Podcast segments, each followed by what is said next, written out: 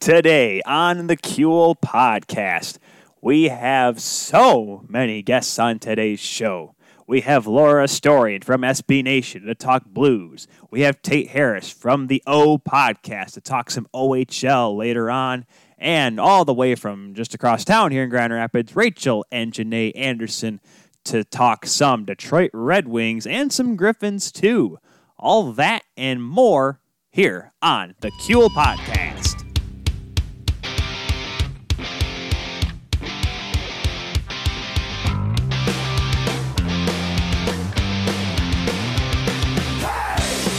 Welcome, everyone, to another episode of the Kuehl Podcast. I am your host, once again, the insider to the insiders, Tyler Kuehl, and a little bit of an interesting show this week. We have so many guests stacked across the board, ready to go for this epic show. Well, I wouldn't say epic, it's, I mean, it's going to be a good show.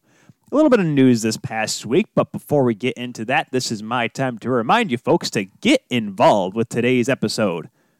I, I, said that. Now I pretty much I realized I sounded like I was demanding you people. No, just you know, if you guys want to, just go on the Twitter, follow us at the Kuehl Podcast. Use the hashtag the Kuehl Podcast, hashtag TKP. Let us know what you're doing. How are you guys today? Is everyone doing well? I'm sorry, I've had a lot of coffee today and probably too much. I'm pretty sure all of our guests today just have no idea what's going to happen. Our first guest, who we'll get to here in just a few minutes, Laura Astorian. Remember, she was on right before the Stanley Cup Finals last year. She kind of knows how I work. I remember, of course, Alex was here when we talked to her last. So she's, I'd like to think she's kind of prepared for what's about to happen. Now, that said, I don't remember how much coffee I had that day. I remember we gave it to the Bruins a little bit, but I don't remember going overboard. I remember I was at work today and I was saying to myself, I'm like, man, I I brewed up myself a big, you know, a big jug of coffee to make sure I had enough for my mug in the morning for work and then some before the podcast because, you know, you work a long day and, you know, back because I'm actually working again. You work a long day and you just need a little pick me up right right before the show. And sometimes, you know, if I have too much coffee, it leads into mayhem. And then that's why I was like, today, I was like, you know, if I have coffee right now, I'm pretty sure we're going to get evicted from our apartment. So I, I chose not to not to take the Java here before today's episode. We're just going to ride this one out, and if it makes sense, awesome. If it doesn't, so be it. So, probably the biggest news of the last couple of days is the fact that the American Hockey League announced yesterday morning on Monday, May the 11th, that they will cancel the remainder of the 2019 2020 season. And if this comes as a shock to you guys, um, okay. I guess. I mean, it was almost inevitable at this point, given the financial status of the league. And I say the financial status not as in like the, the league is struggling. I'm just saying the way the league works money wise to try to figure out how to get all of a sudden games into their arenas and travel right now. Because, you know, right now, a lot of teams travel by bus.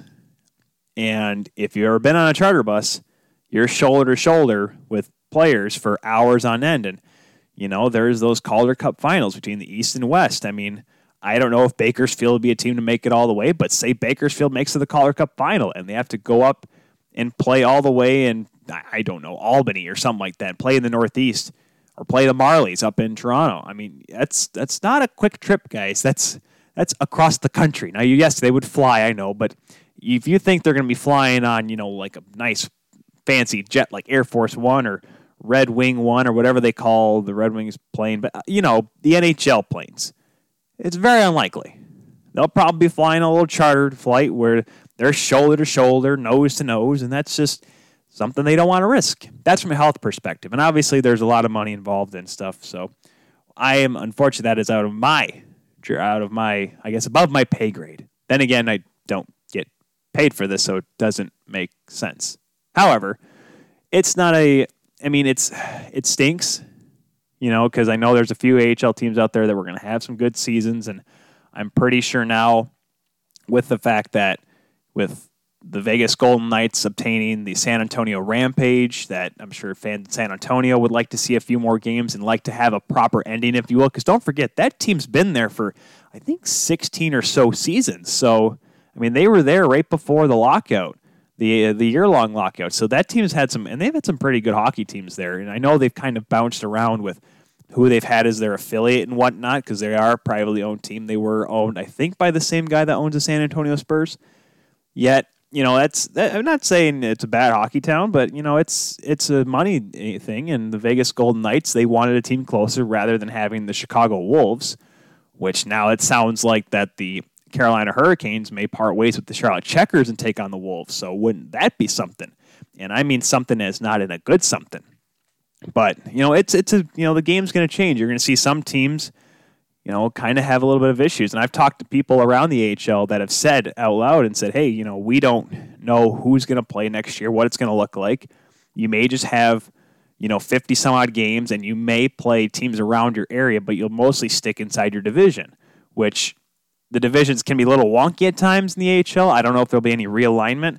I know when David Andrews put out his his release, you know, saying how you know it's a, obviously a huge detriment to the league to have to cancel their season. However, it's something they have to do, and I understand that you know you want to start focusing on next season because now it's not like all right, how are we going to finish this season? It's how are we going to start next season, which is almost a bigger test than trying to get this season up because you can try to finish it, try to do the playoffs, whatever, but trying to have a full season next year, and that's what the NHL probably is trying to look at right now with going from trying to get the finals and all that taken care of to all right, now we're going to have to do next season with even more guidelines of health and safety protocol and so on and so forth. Of course, with the safety protocol, I know we're talking about live sports. UFC 249 was this past weekend. Apparently, it was a pretty good main event that's what I heard. Because I, I, I don't have money, everybody, so it's kind of hard for me to some do these uh, these pay per view fights. Uh, you know, if, you know, it's hard for me. Anyways, hey, some bars I know hold host the fights, but guess what? Bars aren't open here, at least here in Michigan. Regardless, I am excited for this Sunday because NASCAR is going back live. They're going to be at Darlington this weekend. I yes, I'm a NASCAR fan. Huh? Uh, you're a NASCAR fan. You're from the South. No, I've been a NASCAR fan my entire life. I work at Berlin Raceway, just outside of Grand Rapids, downtown Grand Rapids. Beautiful racetrack, one of the NASCAR sanctioned short tracks here in Michigan, and it's it's fun. I love it. And they've been doing those pro invitational races, those iRacing, like like the electronic racing. It's actually been pretty cool and very exciting. But now to have it go back to having real racing, it's going to be great to see it again, especially at a track like Darlington, the Lady in Black, as they call it. So obviously news there, and it's a you know I'm I'm glad that the AHL I think finally stepped up and said something like, hey, you know what, it's going to be pointless. Let's just move on and get ready for next season and let you know there's going to be a lot of call ups now. I think the NHL is going to probably allow most, if not all, of the AHL players that are under an AHL contract to probably at least be a scratch on the roster. I'm sure there's going to find way to some expansion just because at those players, you know, they get paid, right? You know, you want them to make sure they can get their money. So even though the financial situation and the salary cap we've talked before here on the Kuehl podcast with the National Hockey League is still up in the air what's going to happen in the foreseeable future. So, I mean, it's all ifs and buts at this point, and if ifs and buts were candy and nuts, we'd all have ourselves a million dollars and a Merry, Merry Christmas. The big point we're going to get to today, and we're going to wait for our guest to come on, our first guest, Laura Astorian. We're going to talk to her about Brendan Leipsic. Yes, it happened six days ago now at this point, because it happened, at least it came out on Wednesday, the 6th of May, as we are recording this episode on May the 12th. However, I've not been able to talk about it. I said a couple things on Twitter, minor things, because I, I didn't want to blow up because I knew I was going to be able to talk about it on the show. If you think you're over it at this point, I get it, and I, you could skip through the next, the first little bit of our interview with Laura today. However, we're going to acknowledge it. We're going to talk about it, and there may be some things that some people disagree with and agree with, but we're going to go into it just a little bit. We're not going to go into a 45 hour minute soliloquy because we want to talk with Laura about the St. Louis Blues. But we will get to that for sure. And with that, let's bring her on. Laura Astorian from SB Nation coming up next here on the Kuehl Podcast.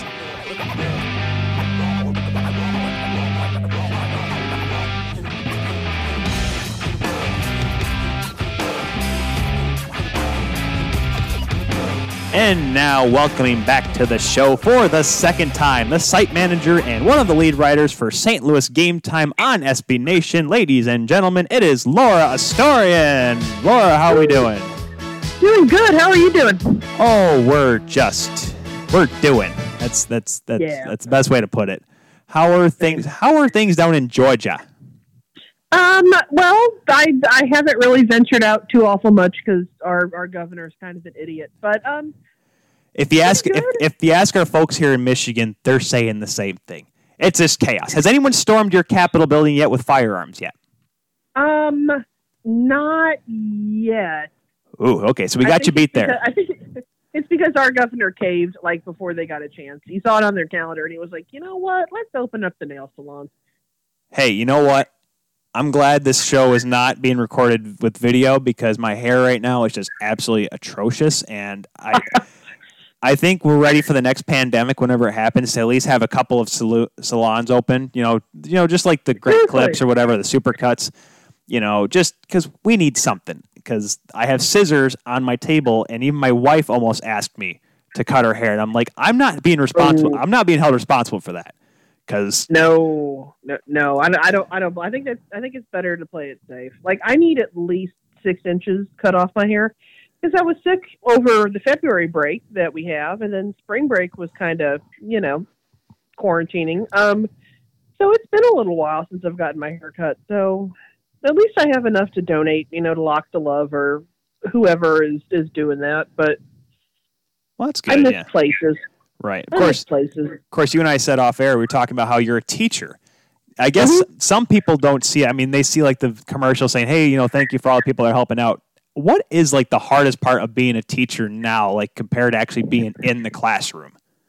making sure that the kids are like in the classroom you can kind of tell if they're listening and if they're not you can repeat yourself or be like hey pay attention but it's really hard to tell if people are actively reading and following the instructions that i'm giving which i mean honestly they're teenagers so i expect them to not pay attention but the instructions they need to follow for the ap exams they they're kind of important Oh yeah, So- just a little bit. that that part is the part uh, is that's most like most different. That and I do I do actually I do actually miss the kids. I had a lot of really really good kids this year, so it it it sucks to not be able to see them every day. But it's it's better to be safe than sorry, and You know, hopefully they're all doing okay. you know the worst part is if like they heard like your class like heard this, they'd be like, "But I hate Miss Astorian. She's the worst teacher in the world." I'm kidding. No, God, no. I, I've gotten a lot of emails of why can't we come back? And I'm like, uh, like, well, because you guys are germ factories, even outside of a pandemic. We uh, we don't need you And, spreading this. you know, too. it's funny because I was talking about the because I, I mentioned off top of the show how the AHL did cancel their season yesterday, and you know some people, I mean, it, it's mostly universally okay. Everyone's like, all right, that's whatever. But I kind of explained like, listen, not many. I mean, the California teams have to fly just because of where they're at, but a lot of teams just bus everywhere. yeah, And if you've been on a charter bus or a school bus, there's not many, you know, open areas. It's all very tight fit and very compact. And even if someone coughs, it goes through four or five teams. Shoot, I remember when I was on a road trip this Yeah. year with my Davenport team, we all had to take vitamins and stuff like that. I mean, because half the team was sick, and we didn't want Yeah. to spread it. You know, I mean, it's I mean, it's a you know nature of the business, but you got to be safe if you can, right? oh yeah, and I mean, all it takes is one person, and then you know they're like typhoid Mary, and then the entire team has it, and you know, I mean, that's and that's my concern about the NHL and Major League Baseball coming back, and some of the ideas they're throwing around, and it's like, well, yeah, you can shove them all into a biodome, but you know, what if a delivery guy has it and drops off some stuff, and somebody signs for something, and then, you know, so. I, I I don't know. Like I I, just I, I miss stuff being normal, but I also don't know. You know, because I'm obviously not an epidemiologist, so like I don't know what the path is that we're going to have to take to to get everything going again. Yeah, I've talked with some people. I've actually talked with a few AHL AHL broadcasters. He said it's going to be tough to have a season next year, and kind of looking looking towards that. Kind of a little bit off script here. What? Because the San Antonio Rampage were purchased by the Vegas Golden Knights, so they'll have their own AHL Yeah. team just south of there. Where do you think? Is there any whispers of any kind about what the Blues are going to have the next year? Because obviously San Antonio has been their team for the last couple of seasons. Yeah, you know what? Um, the Blues did um, sign, and my mind just let me look it up. My mind just went blank. Um, they teamed up with someone, and Because they used to be the Chicago Wolves for the longest time, from I remember. oh yeah, yeah. Oh, it's Springfield. It's the Springfield Thunderbirds. That's right. So they're just going to do a pairing with them because I think that's Florida's team as well, if I'm not mistaken. They'll just do a split team. Yeah, pr- probably. Yeah. I Okay. mean, which is which is fine. I mean, like I I was happy with the um, with the affiliation with San Antonio. I thought that worked really well. So I was very disappointed, you know, to to hear. I mean, I, I understand stuff happens, but like I was still disappointed to hear that the Rampage had been purchased by you know by Vegas and then you know planning on being relocated. And this is just a horrible way for those fans, you know, to to end this season and say goodbye to their team. Like I feel I feel really badly for them. Yeah, because they they were they've been there now. I know they've had certain affili- different affiliations. Because I remember when Calvin Pickard, when he was with the Avalanche, was playing down in San Antonio, but you know they've been around for I think 16 seasons. I think 03 04 was their first year because they were there through the both the lockouts and everything. So they're you know they're not a team that was a few years and then all the money went bad. It's just I mean, it's the economy and the Spurs. I think because they're owned by the Spurs and they just didn't want to own them anymore. Yeah, and I mean, it's like it's almost a little deja vu with the Atlanta Thrashers. You know, maybe maybe basketball ownership groups shouldn't own hockey teams. Well, yeah, I mean, hey, that's why I'm just laughing because I'm like, wasn't Houston the big idea a couple of years ago? And they're probably like, maybe that's not a good idea. But we're all, yeah, I'm almost glad that didn't that fell through because, well, well, now would be the worst time to try to get a hockey team together. Um, yeah, but we'll go back to the Blues here in a second. But let's let's get into this here. So last Wednesday, it was released the Brendan Leipsic group chat, the Instagram group chat, and you know, I get it. It's the quote unquote hockey talk. It's the locker room talk. If anyone's ever seen the movie Mystery Alaska, I know it's not the most popular hockey movie out there, but but it's so good. it is amazing. What is said in this room, what happens in this room, stays in the room. I get it. Yes, players talk about things. Trust me. I've played hockey for 16 years. There have been things said about other people in the locker room that are probably a little mean, but we keep it there. It's private. You know, I mean, it's like our own version of therapy, I guess. You know, it's you don't have any. It's player to player confidentiality. When you mm-hmm. go out on social media, I don't care who you're talking to. If it's it is a private chat, you you know that it can get out there. As soon as you go to the webs or anything like that, it's possible. And what he said is just reprehensible. It's I I don't get it why you would tell people out loud, especially in a game like hockey where players can try to literally kill you. I Yeah, I Laura, I guess what is your take on it? Because I I don't know how to follow that into a question other than just asking you what do you think. no, I mean, there's there's there's so much. Like my first my first reaction when I saw it was initially like, oh my god, what an idiot! Like. And then everything he said, oh well, my Instagram was hacked, and I was like, nobody hacks an Instagram. Somebody took screenshots. Like nobody cares about a fourth liner on the Washington Capitals. It's it's fine.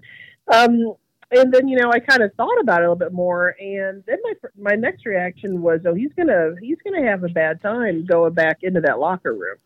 Um, you know, especially you know uh, talking about his line mates the way that he did um, to people that aren't on the team. And I kind of I read that part, and I was like somebody in that front office is going to have to have a come to Jesus talk with him about that. Um, the other comments, I mean, they're they're not they're not appropriate. They're not. Um, I don't. I'm not a very you know firm believer in talking uh, talking about other people. You know, in in in any manner. I mean, I know we've all said stuff in private conversation, but you know, in, in retrospect, I think most of the stuff we've said, we've probably gone, "Oh God, why did I say that? That wasn't cool." You know, and had, a little bit of self reflection and hopefully kind of realized that sometimes some of the things that we might like pop into our head maybe don't need to pop out of our mouth. Um, as as far as like the broader hockey culture thing go. I mean, I'm sure it probably is a little bit of that, but I think it's just culture in general more than even a hockey culture problem. Um, and I don't. I mean, it's talking that way about other people happened since the dawn of time, and for for guys to make comments like that about women has happened since the dawn of time. And people have tried since God was a boy to get people to realize, listen, that's not that's not an appropriate thing for an adult to do. And we're in the year what 2020 if it doesn't end at this point. Right. So I mean, I, we haven't made any progress on that front. It, So I don't know how much he's going to, other than the loss of income. He's probably ticked off about that. But I honestly like I don't know how much folks learn from stuff like this. it's it's incredibly tough because I know some people are like, "Wow, I thought hockey was better than this," and I'm like, "Well, we can go down the list of bad things that have happened over the years." I mean, Oh I, I remember there was Slava Voinov happened before we started this podcast, but then someone said he could get back into the NHL, and we just spent an hour and a half just lambasting the idea. And it's, I mean, it's not like this game is like the best, you know, oh, they're the best people just because they play hockey compared to like the NFL, Major League Baseball, NBA, whatnot. I get that, but it, Yeah. they're still people, and I'm and one of the things, and I'm not. This is not me trying to knock. I mean, I know you know Brett Hull is a Blues legend, but he went on Hockey Central on Friday. I think it was Friday or Thursday Oh, last yeah. week, and he said, "Man, we used to be able to do stuff all the time and get away with it." And I just and I'm like, Brett, your moral compass is off right now. I mean, I, I- Yeah, no, I read that and I was like, oh my god. I'm, I get what he's trying to say. I get it. You know, everything's under Yeah. the microscope nowadays, and I understand that. I mean, shoot, had Brendan Leipsic just been uh, maybe on a phone call with a buddy and said something like that, nothing would have gotten out. But it's Instagram; it's easy to screenshot and stuff. And I get it. It's tougher to be in the spotlight and the limelight these days, but with that, you have responsibility. I mean, even I mean, I try to hold myself in higher regards, even though Yeah. I'm no more than just a podcaster, ACHA broadcaster. But that's just, I mean, that's the mindset you got to have. You got to try to set an example, and even if Oh you- no, yeah. yeah, go ahead, Laura. No, I mean I, I totally agree. Like I I read the tweet and at first I was like, Oh God, Brett, no. Um and then I went back and I sat down and I listened to the interview and I mean it didn't make what he said any better. A lot of people were taking part of the quote out of context though and saying that um he thought that you know that not being able to say stuff or do stuff like go to strip clubs and stuff made the game less fun. And what he was he, what he said was, you know, the lack of fighting and roughing and that kind of play made the game less fun. But before that, though, when he was like, "Well, yeah, we used to be able to get away with all that kind of stuff," I it was like, you know, that was the early '90s, but nobody cared. Right. Like there's there, there's a different standard, and morals change over time, and what was cool 20, 30 years ago isn't okay anymore. I mean, all you have to do is watch an old episode of a TV show from like the late 90s and kind of go, ooh, some of this humor doesn't land anymore. I mean, people change. right. And just because something was, I mean, the guys used to drink beer on the bus all the time. They don't do that anymore because people realize that drinking beer and smoking cigarettes in the locker room between periods isn't a good idea. I mean, I and I get it because usually anytime I see somebody say something stupid of that tenor, you know, it's usually a, a an older guy of that age group, um, and it's just kind of like it's almost expected at this point, which is kind of sad. Like nothing he said surprised me And that's I'm like, we're still talking about Brett Hull, correct? Yeah. yeah, yeah, no, nothing, nothing. Hull said. I mean, he's the guy that got was walking around Market Street the night before the parade barefoot and drunk. Like, I'm not expecting words of wisdom on current events from Brett Hull. Like, I'm just, I, I just don't. I you know it's funny because his father Bobby Hull was notorious for partying and stuff like Oh. that. But then again, that was even God, yeah. before technology was even cons- like technology was a phone like you know the phone at the bar. That was that was technology Yeah. back then, and maybe a television, a tube as they used to call it. And it's you know it's and it just goes back to you know how it is now. I mean, yes, people say things, and that's and I things are still going to be said. Like we're going to have an event 20 years from now where someone's going to say something and it's going to get and yes, it's going to blow up and it deserves to be. I just Yeah. it's ah, I I don't the people that defend it or try to like I don't say defend what he said, but like try to give him benefit of the doubt is like understanding that he has this Brendan Leipsic. I'm going back to by the way.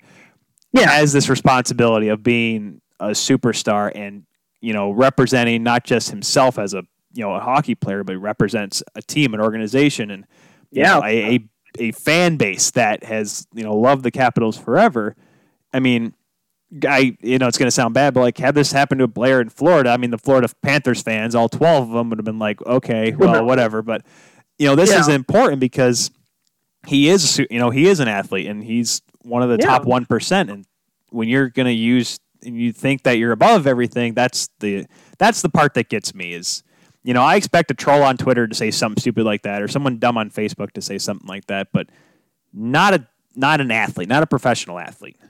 No, and I mean it's like, and he's he- part of me is kind of irritated. I mean, not irritated. Well, okay, part is irritated because he's old enough to know better. The guy's twenty five. It's not like he's a brand new kid in the NHL, and you're representing a multi million dollar company.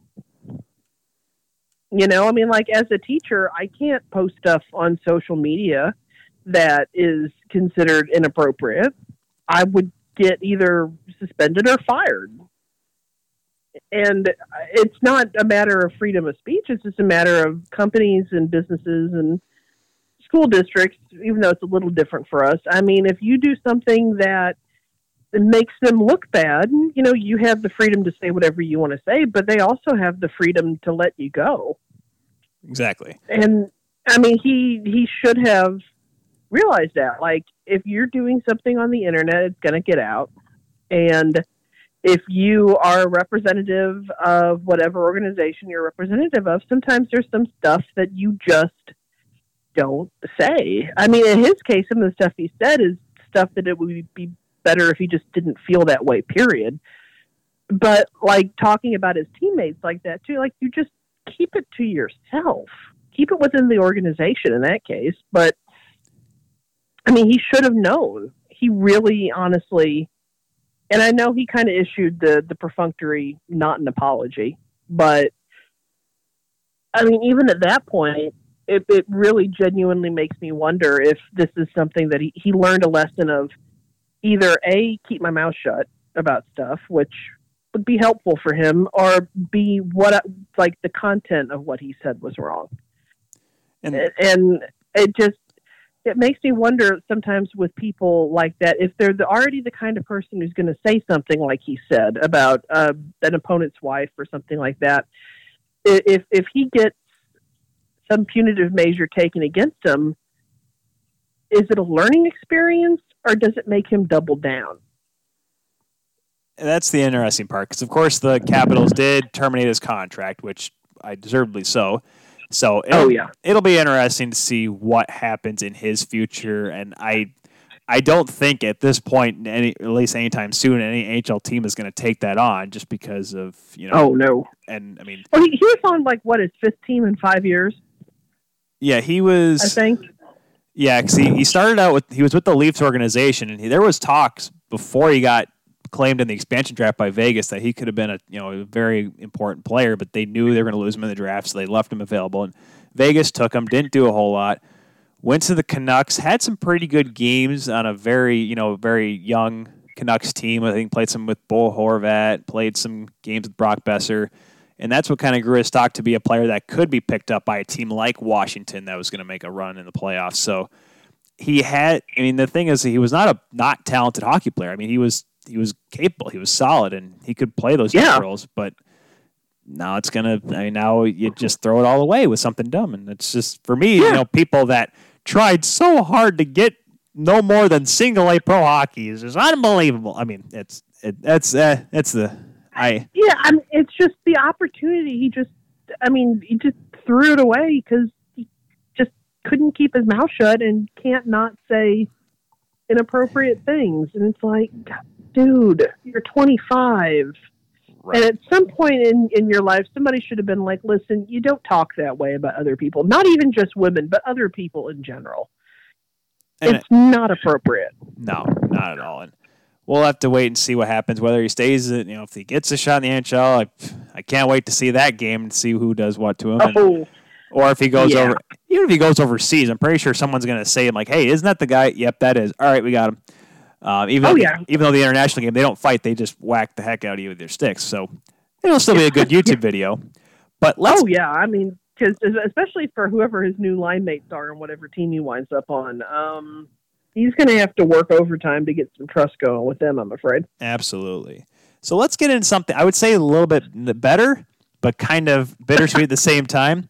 The St. Louis Blues, Laura. And, you know, Oh. we talked to you around this time last year in a much better spirit just because of the fact that it was the Stanley Cup Finals, Boston versus St. Louis, 1970 all over again, yada, yada, you know, the whole 49 years later, mumbo jumbo. By the way, Yeah. I'm sure, of course, I'm sure you know, a couple days ago was the 50th anniversary of the goal by Bobby Orr Yes. even though none of us were not even close to being alive, but hey, it No. happened. But um, you know, the Blues were looking like a team that was actually probably going to face Boston again in the finals. Both teams were dominant in their own conferences, and St. Louis. I don't want to say they were going to run away with the Central Division title, but they were hanging in there with the Blues. And is that what makes this the more excruciating part of this pause? Is that knowing the Blues had a chance to make it back to the promised land? Yeah. it. This is not. I mean, that that's something. I mean, like they were playing so much better. Like they got into. Like I don't know what the deal is. Every year something happens, and January and February are just a mess for them. I I don't know what the I don't know what the deal is. But I mean, like they had fixed that awful slump they were on. Um. And they had been playing so much better. And on top of that, there was also kind of like the whole battle between them and Colorado. So that was that was fun and suspenseful and scary. But you know, so you had that, and no, Marco Scandella had, had been playing really well, so fans were excited about having him around, and it was just people were really, really starting to get. I mean, because after the slump, a lot of folks were like, "Oh crap, here we go again." Um, Blues fans are conditioned to automatically say that anytime something happens. Um, but I mean, I- there was a lot of hope that they they were going to make another go for it. Um, and as much as everybody wanted the Blues to, you know, be Stanley Cup champions in 2020, this is not the way that anybody wanted it to happen.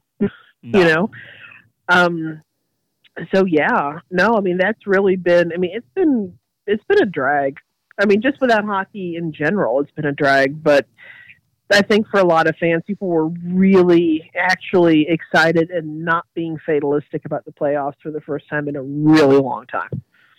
And that yeah, because the Blues have it seems like, and I remember there was that run there in the early 2000s with the Joel Quenneville Mhm. teams, the Prongers, the MacInnis, the Turgeons. Like those teams were always good in the regular season, but just something happened in somewhere in the playoffs that they just couldn't get it done. And most of it was on Roman Turek, but that's neither here nor there. Yeah. Uh, oh, remember Brent Johnson? Remember he was a goaltender? Yeah, oh yeah, I forgot about him. yeah, Yeah. I that was uh, I was a Wings fan back in 02. We love Brent Johnson. That was great. Oh yeah, no, I'm sure you guys do. we love Brent Johnson, one of our favorite goaltenders. But speaking of the man between the pipes, you know, it's that was one thing we went into this season with. My brother and I talked about all the time is that we were so worried about is Jordan Binnington gonna have a sophomore slump? Yes, he's a veteran goaltender at the pro game, but at the NHL level, he still was a rookie last year. Was he going to have a sophomore slump? Because it always happens. Braden Holtby even had it with the Capitals. And yeah, he had a little bit of a lull at some points this season, but you know, not awful numbers. A 912 save percentage, 279 goals against average was the clear cut starter. Does it seem like that Binnington is the guy? Or are they or is you know, is he the number one guy for the future of this Blues team? Or is or you have to wait another season to see if he is consistent at being a number one goaltender here in the NHL? You know, that's that, that's a really, really good question, especially with the Blues um, and their track record of uh, being able to develop a goaltender controversy out of thin air. They're really good at that. Um, I think for right now, he is. I think that a lot of people are still kind of, I mean, because like you said, his numbers this year weren't astronomically fantabulous like they were last year. And a good part of that is because people have tape on him now. Um, you know, but I, I do think that the organization is really focused on making him their starter. Um, of course, that kind of leads leaves some stuff open with um, you know, with with Jake Allen, and what in the world do you, you know, what do you do with him at this point? Um, and and that's that's the hard thing because Allen's had a great season. Yeah, he's had a real bounce back year, and I know, like, if, if you talked about last year, even the year before, we all laughed, ah, 4.35 million, what an over expenditure. But now it's like, well, this year it looks like 4.35 is not bad. And of course, now it's almost like, you know, you're looking at Jake Allen as you looked at Carter Hutton a couple years ago, just because the yeah. fact that he was, he's now he's so good in the backup role that, you know, yes, he has one more year on his contract, but you look at moving him because you have stock in him and show, hey guys, I know what he would in the past, but he can still be a good, capable backup. You can move that four point three five million dollars. Mm-hmm. And I think a lot of folks have kind of like one thing I've been thinking pretty much the whole season is if he keeps this up, if the Blues have to make, which it looks like they will, have to make contract space or cap space rather for um, Pietrangelo, then Jake Allen's put himself in a really good position for other teams to to want him, just based on this year. Um, and I mean, I think it's a. I, I do think it's a possibility since uh, Husso had actually had a pretty good bounce back year uh, with San Antonio. You know, I, I think that um, it's a it's a possibility that you know Allen does get moved this off season wherever whatever the off season is. Like not like anybody knows that, but I do think that there is a super strong possibility that Doug Armstrong just kind of looks at Binnington and, and goes, you know, listen, kid, you're you're our starter now, full on, no more one A one B, and that that both is exciting and it makes me a little nervous you know, it's it's the funny part because we'll get to Pietrangelo here in a second, but you know, you talk about how it's been one A, one B, and I can think off I can think off my cuff of the goaltending temps for St. Louis because, like we talk about how the playoffs go, you never know what's going to happen. You know, there was 2014, the awful. I listen. I love Doug Armstrong. He's done great things. Ryan Miller was not going to be the answer to that team. I'm sorry. No. I, I I love the I love the effort. But Ryan Miller in 2014 was not Ryan Miller in the 2010 Olympics. That just wasn't mm the case. So, no. and I mean, you look at that, it was Ryan Miller, and then I think, wasn't it, was Elliott there yet, or was that Halak? Um, well, it was Halak for Miller, but Elliott was there. And right, because Halak then got flipped to Islanders, yeah. Yeah. And then there was. He was playing well, but they were like, oh no, we have to. Both of them were playing well. And for some reason, Doug Armstrong saw the opportunity for Ryan Miller and Steve Ott and just jumped on it. Yeah, Steve Ott. That that's a there's a key player. A yeah, that's a player, yeah, all right.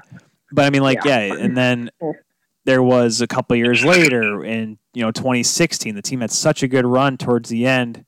You know, the playoffs and Brian Elliott all of a sudden came on like, all right, he's going to be the guy. And then they met San Jose, and then that didn't work out. And and now it's been like, all right, this Jake Allen Carter Hutton deal. All right, well, Carter Hutton's looking better, and Allen's looking like, you know, he's going home on leave. You know, where's his mind at? We're going to go with Hutton. And now it's, oh, Jake Allen looks good. Let's give Carter Hutton away. Oh, no, Jake Allen's yeah. not looking good. All right, we'll give this Binnington kid a shot. And that's kind of how we came here. Now we're back to a possible. Now, granted, yes, Binnington played the bulk of the games, played 50 of the, started 50 of the 71 games, but it's it's so tough. And there's just certain, I mean, I say the St. Louis Blues are pretty much the Philadelphia Flyers of the West. They just can't figure out the goaltending. They yeah. have, they have, you know, say, hey, you're going to be our starter, but then it's like, oh, snap, Bryzgalov's not that good. And then it's just, it goes haywire for them in the playoffs every year. Yeah. And it's, it's, it's almost like it's a matter of, I, I don't know if they're impatient or if they see a small sample size or or what the deal is. Um, but it's it's very as as a fan, it's extremely frustrating. Yeah. I, I I've I've been I'm I'm very much I'm not cautious, but I do like a little bit of security and and knowing what I'm getting in both the starter and the backup. And every time the Blues have gotten a good starter backup or 1A, 1B situation where I can look at them and kind of go, okay, I'm not scared if something happens to the starter, that's when they they trade somebody, or that's when you know Doug Armstrong goes, "Oh my God, we need to get five percent better," and then trades for Ryan Miller. You know, it's it's and that's something I'm concerned about with Husso. I mean, like he had a good year last year in the AHL, But so you know what does that mean? and and the funny thing is too, they have in their system. I mean, they had Evan Fitzpatrick, who was a pretty good goaltender in the QMJHL, but they also had a they had a very they have a very big prospect. I don't know if you heard him. His name's Joel Hofer. He's uh Yeah, he's uh pretty good. He's got a gold medal around his neck. Uh, thanks to his uh, exceptional play during the World Junior Championships this past year, pretty much was an abs. I mean, it's arguably one of the best goaltending performances I think I've seen in the last five or so years, maybe exception of Carter Hart when he was there. I think 2017 was that year. So the Blues don't. It's not like they don't have prospects as a goaltenders. It's the hard part of getting them developed, so that with uh, Everett Yeah. Binnington, I mean, you do get rid of Jake Allen, and and then eventually, yeah, you're gonna need a goaltender to come up. So it's so hard because I love to say, oh, this goaltender's be the next big goaltender. Listen, I didn't think Carter Hart was going to be good in Philadelphia. I'm like, oh crap, he's not going to be make it. He's not going to be able to develop. They're bringing up too soon, and now he's their starter. So there's that. yeah, And there, that guy Brian Elliott, he's still playing too. Yeah. And I mean, it's so hard to. I mean, nobody has a crystal ball. I mean, I'd like to. I could critique a goaltender's ability. I remember I went. I talked about Dustin Wolf, who's a you know a great American goaltender with the Calgary system, and I remember I said, I'm like, you know, he could be the next guy. And now I'm gonna like, all right, if he sucks, I'm gonna be in trouble because I am. I like to think playing goaltender for 16 years helped me out. Unfortunately, whenever I predict something's gonna happen, it doesn't. Yeah, Even though I did pick St. Louis to win. Did I pick St. Louis to win? I picked St. Louis to win last year. Okay, I'm trying to remember now if I did. Because we had yeah. I think you were you were I think a little bit more confident than I was. Well, I just, I just didn't want. I mean, as the the only thing about last year's series that was so great. I'm like, these both these teams are physical.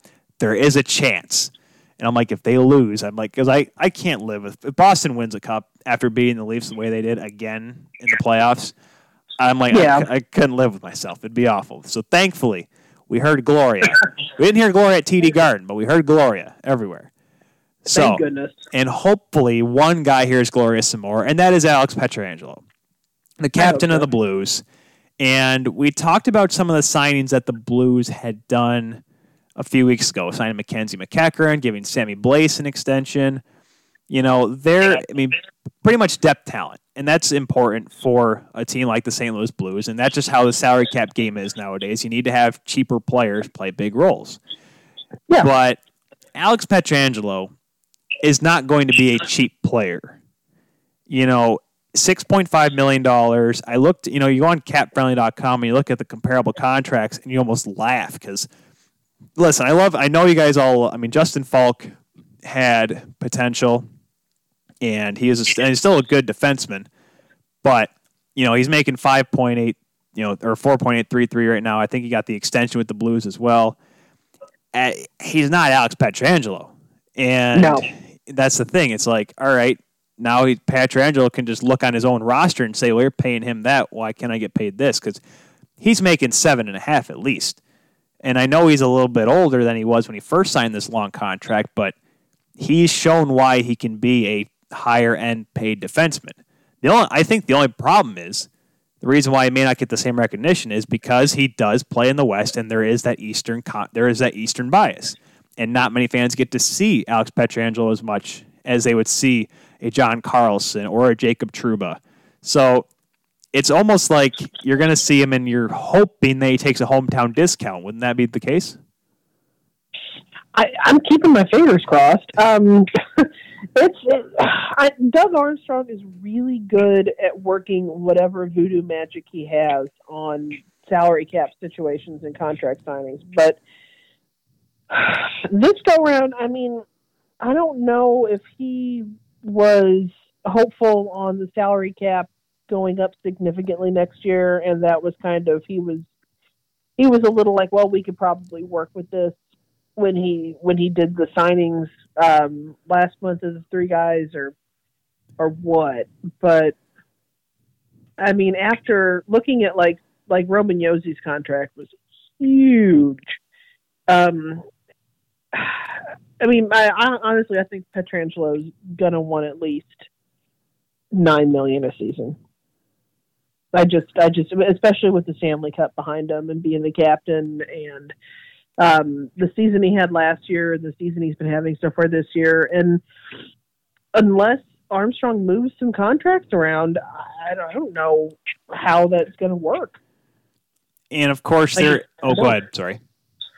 No, it's just, I just, I just don't know how he can do it and maintain, you know, who we have now. Right, and that's and it's funny because as soon as these, you know, the Blues started signing these little lower players, stuff like that, some people in Leafs Nation said, "Yes, Pietrangelo is going to replace Tyson Barrie up here in the with the Leafs," and we're all like, "Oh my goodness gracious me!"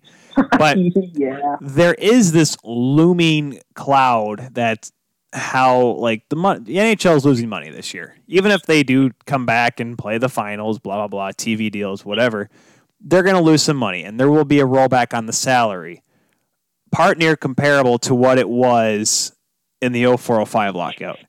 And I remember Yeah. someone was saying the idea. I think I don't know if it was Brian Burke on on Hockey Central one day said it could be you know if they don't play at all the con you know the calorie the salary cap may get almost cut in half and I'm like I don't know if you can do that but yeah. Like, are you going to cut everybody's pay and I was about to say, I mean- contract?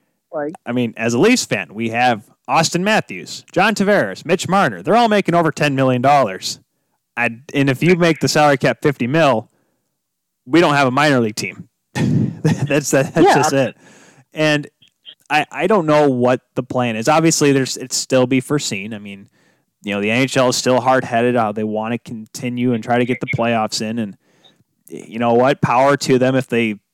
I don't know if they think it's best or whatnot. I I'm trying to just find a way to, in my eyes, get ready for next season more than anything. Because if this salary cap does roll back, what is it going to do to all these players' contracts? Are they going to have to just terminate them and try it again, or or what? Yeah. Because at that point, you're going to be looking at the percentage of contracts to actually give them, I guess, a fair price per, you know, what they make now. I mean, say, you know, because Mitch Marner makes 10.893. So give or take, that's about one tenth or an eighth, excuse me, one eighth of the of the salary cap. So you knock it down to 60 and then do the one eighth and do all the math from there. And it's, I mean, it sounds like a pain in the butt, but that may be the case we're looking at looking at and that's why this deal with Alex Pietrangelo is so big because at this point nobody knows how much you can legitimately pay him. We know what he's worth, but we don't know what value he actually will be at come next season. Yeah. I mean, there's just so much, so many question marks surrounding, you know, I mean, heck, if we even finish this year, which I, the longer it drags on, the less likely I think it is. Um, let alone, you know, how we're going to manage next year or when, you know, teams are allowed to make trades or what is this free agency till July 1st? You know, I mean, like, we just, we don't know. And I mean, and I don't fault the league for any of this because we're in a pandemic.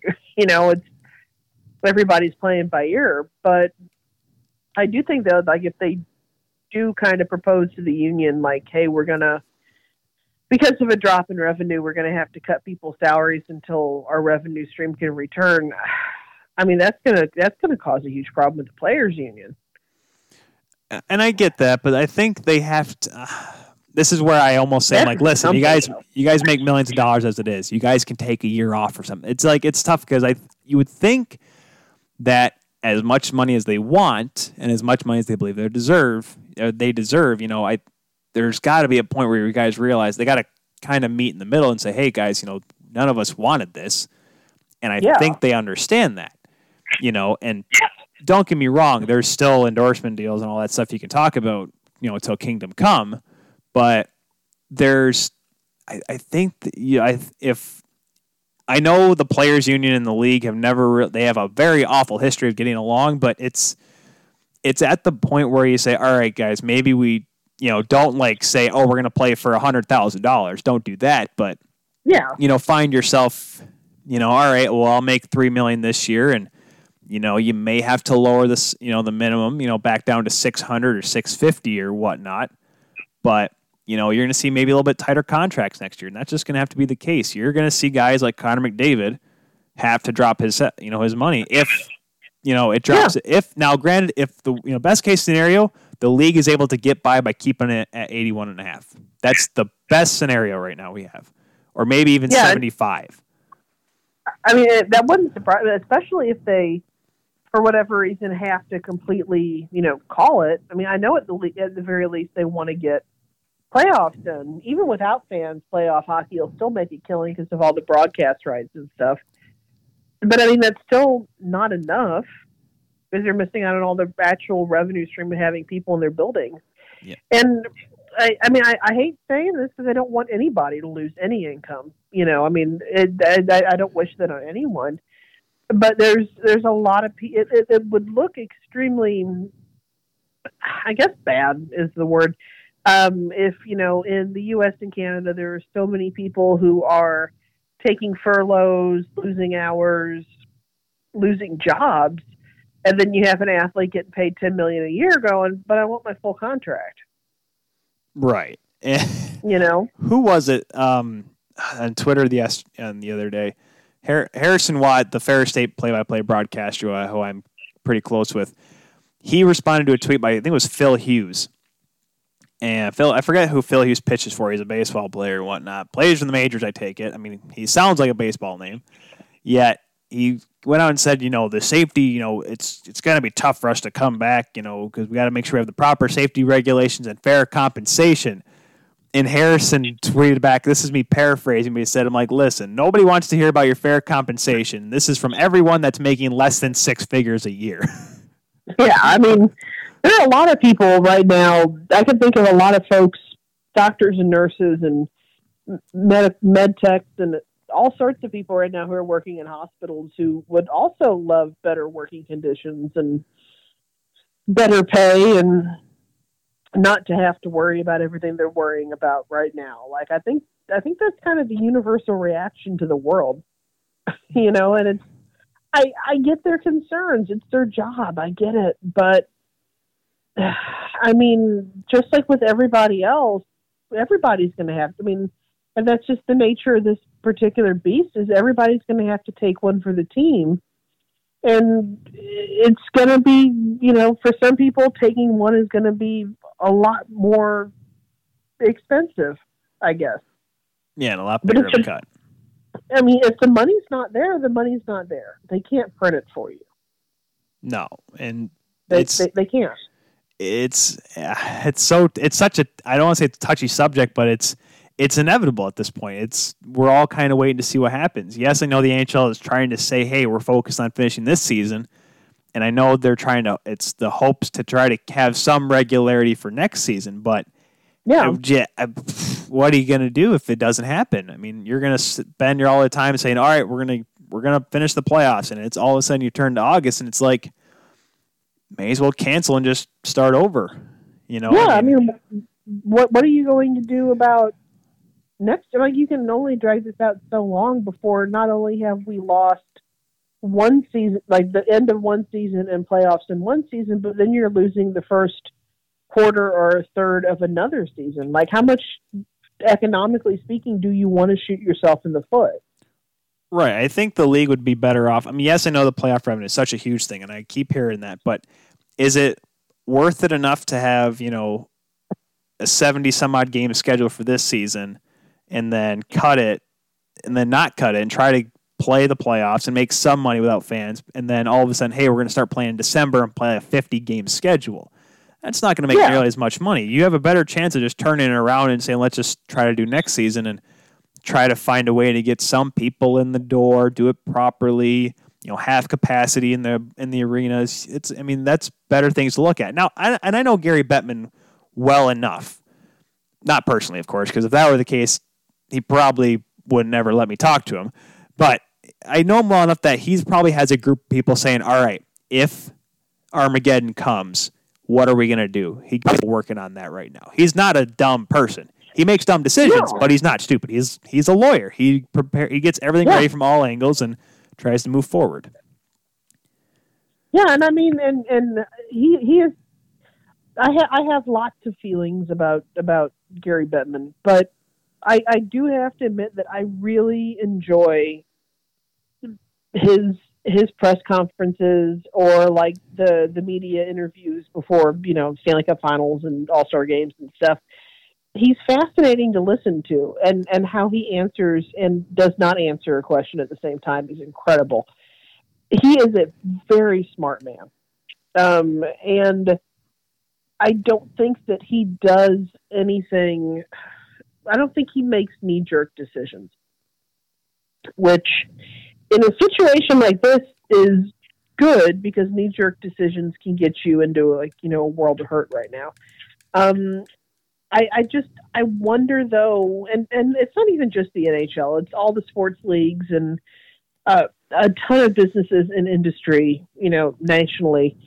If people aren't focused too much on the short term and not enough on okay, what are the lasting long term ramifications of of what we're doing. Right. And sometimes I think that the longer you do things that that stretch out a poor situation, whether it's a pandemic or having to cancel a season because of a pandemic, um, the worse the worse the long term economic effects are going to be. And and that's kind of what I'm wondering with this is if they're not being, you know, too short sighted and they're worried about this year's budget, next maybe a little bit next year's budget, but what about down the road? Like what happens? And I think I think they saw that after the year long lockout and how long it took the NHL to get to become profitable again on how much yeah. money they lost and whatnot. And I think they're trying to avoid that, obviously. Now, granted, yes, that was a lockout, that was you know labor dispute, all that stuff. So that was obviously it's much different scenario than we are in now. And you know, it's everyone's budgets are going to be looking different next year. I remember I had a talk with my yeah. boss over here at Davenport. We're an NCAA school. We don't know what's going to happen. We're like we're all just saying like if we don't get jobs, and I've I've honestly tried to reach out because I cover college hockey for the hockey writers, and I and I yeah. try to reach out to you know schools communications department SIDs, and I get automatic replies saying I'm sorry I can't help you I'm furloughed. And I'm like oh good lord, you know this. Yeah, is, I mean nobody knows what's I mean, like my school district's waiting on whatever the budget's going to be next year. Like we were fine, we were rolling in it because of the economic recovery from the past like decade. But now all of a sudden, it's like the the rug has been jerked out. Yeah, we from us and from all these other industries, and I think that fans fans understand. Like there's there's stuff that's outside of the league's control.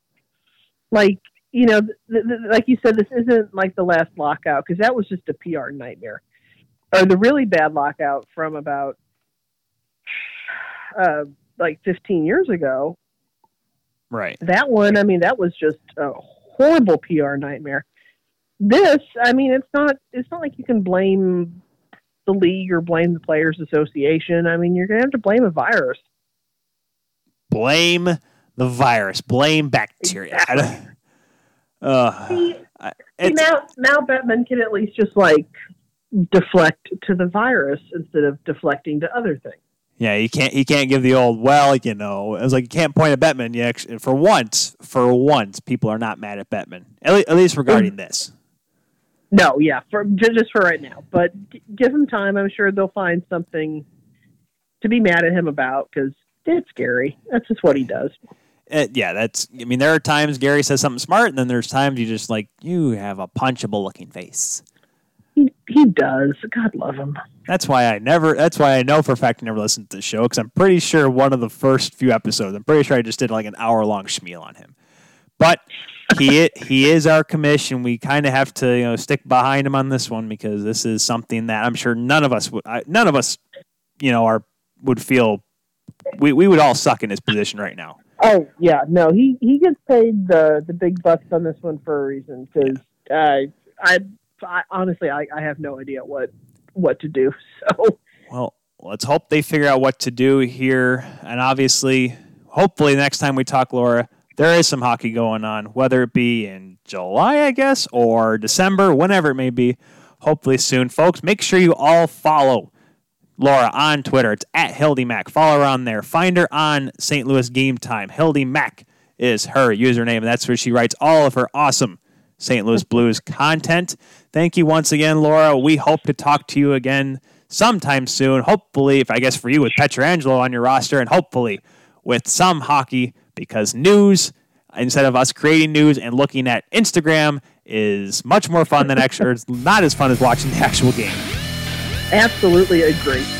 All right, Laura, we'll talk to you later. Take care.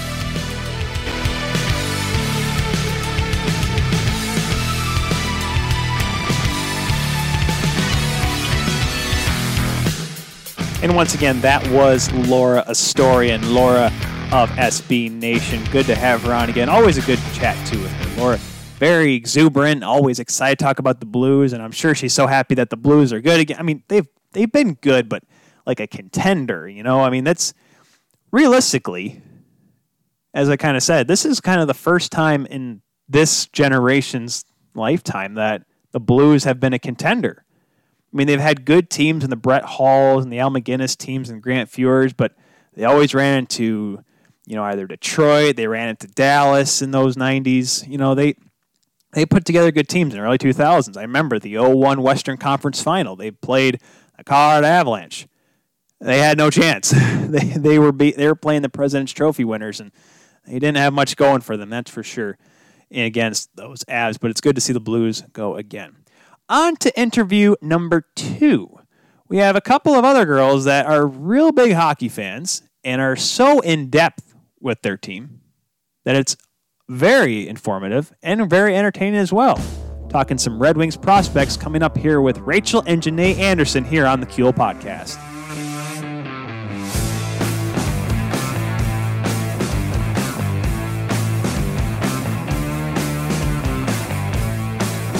Now, coming on to the Kuehl podcast, our second of three guests here on today's show are two sisters who love hockey, especially the Red Wings, the Grand Rapids Griffins, Toledo Walleye, and the Muskegon Lumberjacks, even of the USHL. They have their own YouTube channel, website, and have time to work for the hockey writers and have jobs, yet no partridge in a pear tree. They are the dyna- they are the dynamic duo that is Access Hockey Michigan, Rachel and Jenae Anderson. Welcome to the Kuehl podcast.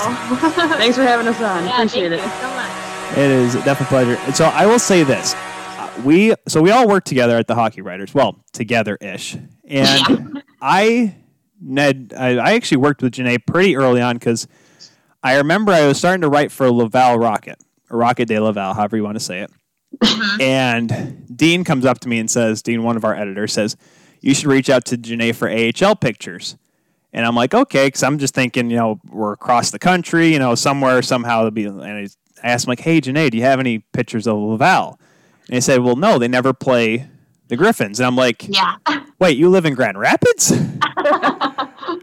Which, and I was like, it's a small world after all. And so, so I got to ask, you know, how how do you two? Because I actually found you guys because I was looking up like old lumberjacks videos, and I found one of your guys' interviews with one of the players. And Yeah. We're sorry for the early efforts. Yeah.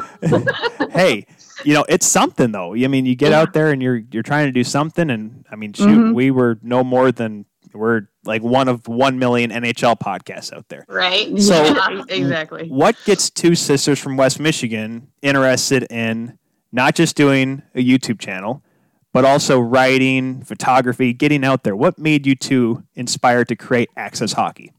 The cliche answer would probably be the game. Uh, The really, game, I love it. Yeah. Yeah, and that's what really boils down to. We grew up watching hockey. Um, we never had the privilege of playing hockey um, when we were younger, but um, just growing up watching it, watching our brothers play, watching the Wings, and then going to Griffin's games as kids, and it just kind of spawned from there. Um, the the pinpoint of it starting was probably after the 16-17 Calder Cup championship with the Griffs.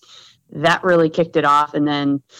I guess you could say the rest is history. We just kind of took it and hit the ground running from there and got in over our heads with everything and haven't looked back. well, Rachel, she would be in the stands, and she used to for when we won the Calder Cup in 2017. She would write stories as a fan about that experience and about the games, just because even when we're even from fan level, you still can watch plays. yeah, you know, see that develop and get the love of the game. And I remember her, she'd just be like, Yeah, I'm going to start a website. And I was like, Well, yeah, you can do that. And then I'm just going to not because I, at first, didn't want it to become or want it to feel like a job, you know? So I kind of stayed back for a little bit. And then I was like, Well, you're the writer, so you can't have like two people writing. That's awkward. Yeah. So then I kind of just found my niche doing the photos just because we started with the lumberjacks too, and they Mhm. let us write in. That was Yeah. probably the biggest deal for us is Yeah. when we got credentialed just They to were watch first USHL hockey. Yeah. We were just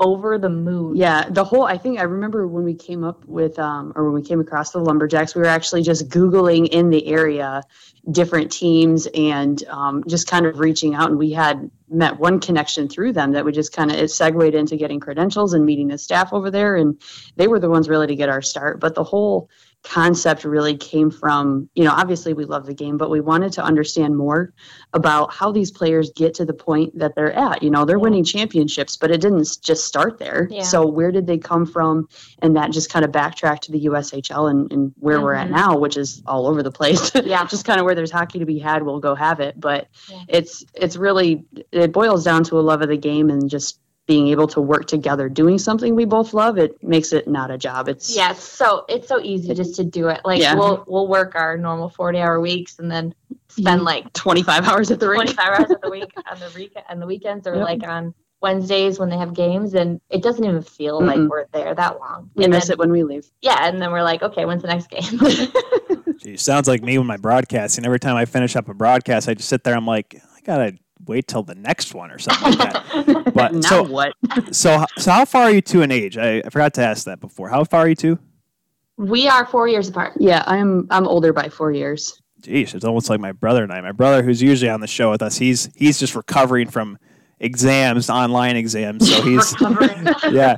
So, but him and I are three and a half years apart, so almost kind of the same Yeah. um, age it's, gap it's really there. not that big of an age gap though too i mean once you especially if you've got something you both enjoy doing and we live together we've worked together shoot we worked together Yeah. for six years before this so it's it's really it, it was an easy easy transition It helps that we get along really well. So Mhm. and you share you share rides so it saves gas money Oh yeah. Oh, yeah, I'm sure it's always good. And it's funny because you guys started with the Lumberjacks because I'm going to have Tate Harris on the show here later today, and he's an OHL podcaster. So OHL probably it's a little bit.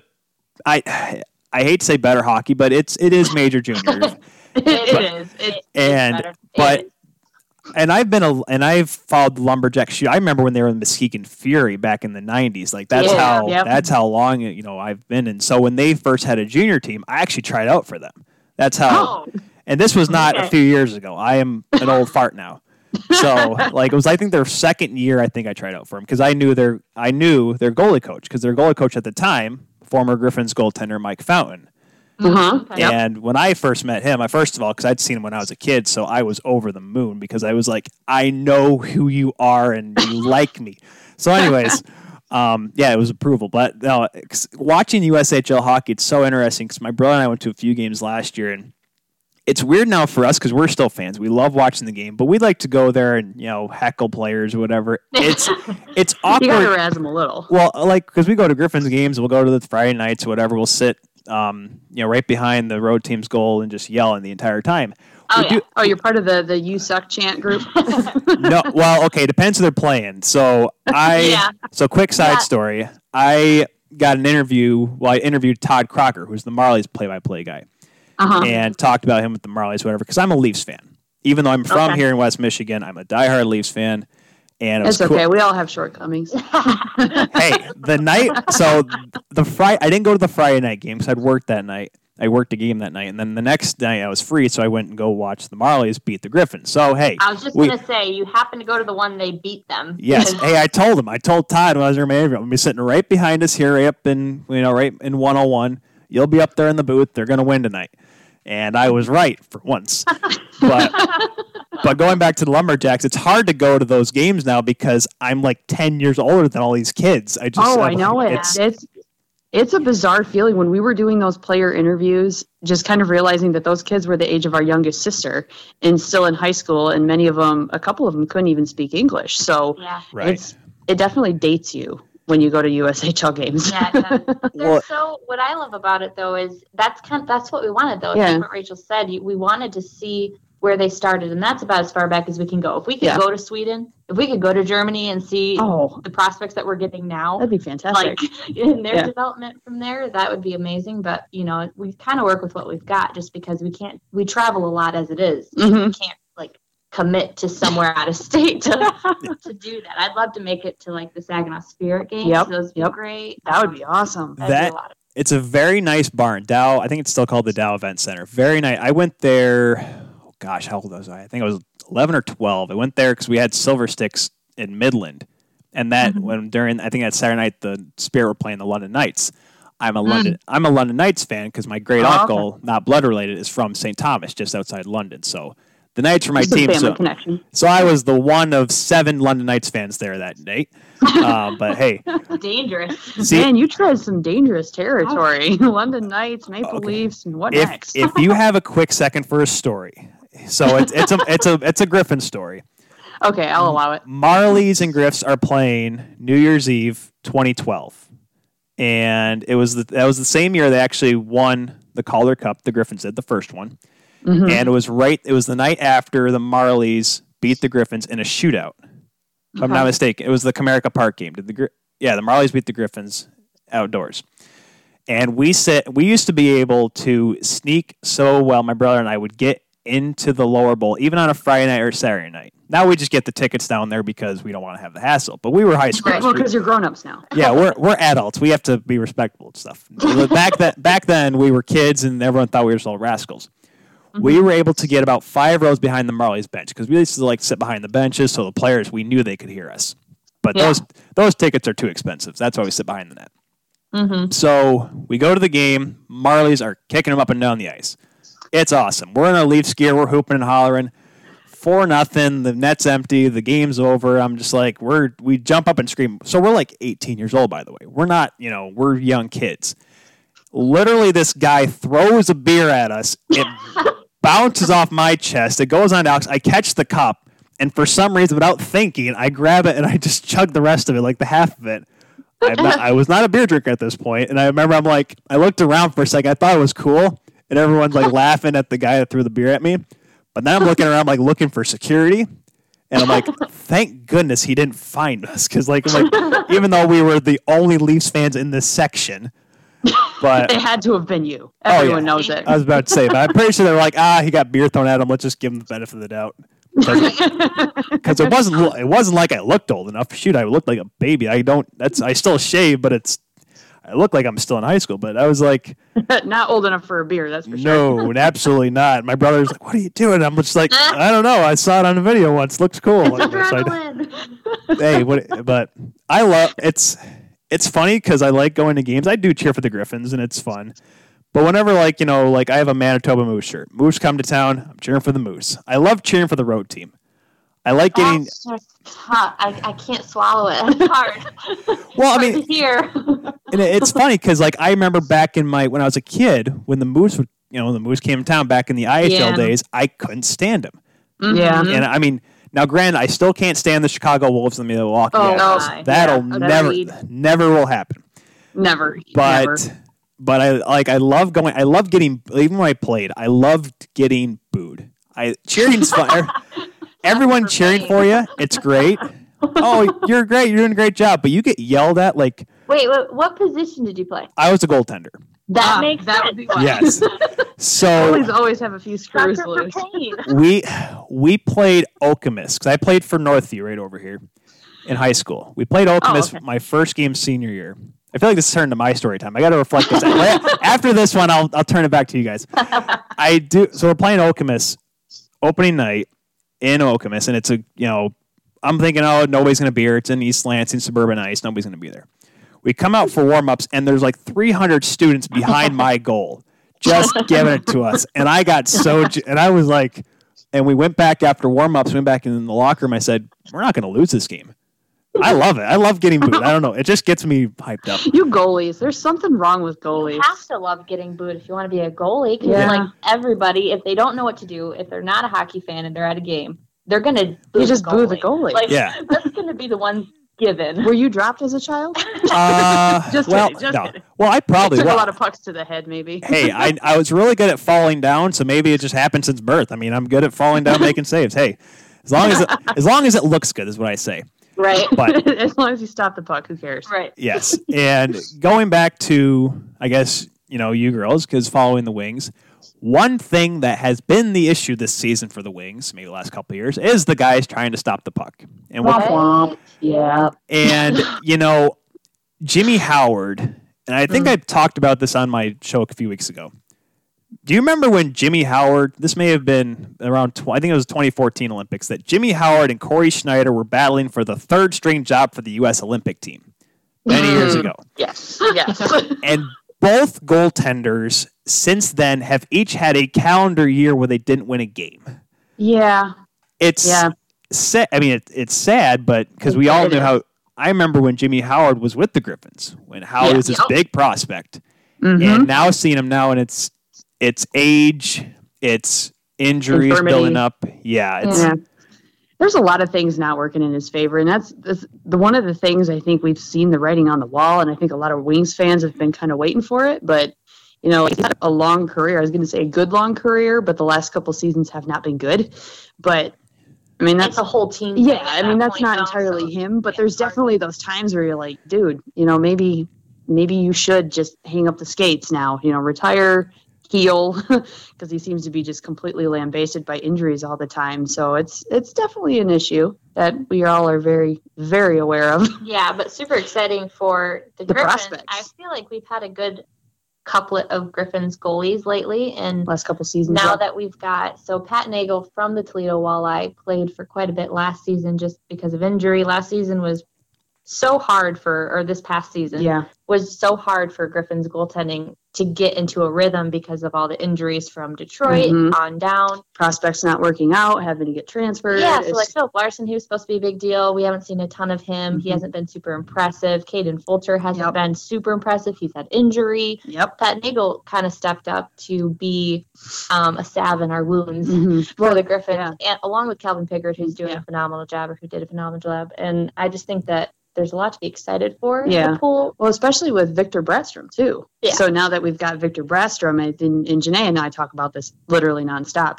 Um, just roster moves and what the prospects are going to do and everything. We've been waiting for Brattstrom. He was an 18 pick, and he's been developing. He's Yeah. he's been doing great in Sweden, and so finally getting him pulled over.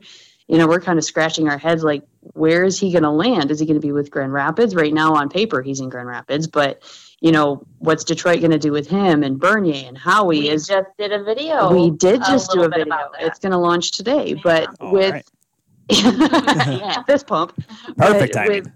With, with these goaltenders, there's a lot of good prospects in the system. So if if this was Jimmy Howard's last season, there's going to be a ton of shifting, but in really, really good ways. There's Yeah. a lot of them that are getting ready, and you're going to see probably a three or four of them battling it out. I'd say probably next season or the season after, Mhm. and it's it's going to be exciting. Yeah. I think. I hope so. Yeah.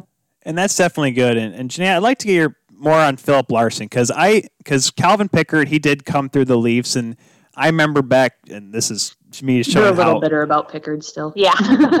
Oh, oh, explain why. I'm curious. well, I was talking to a, a, another another podcaster um, who was he's he's bitter in the sense that Pickard did really well last season. He was not happy with how he did with Toronto.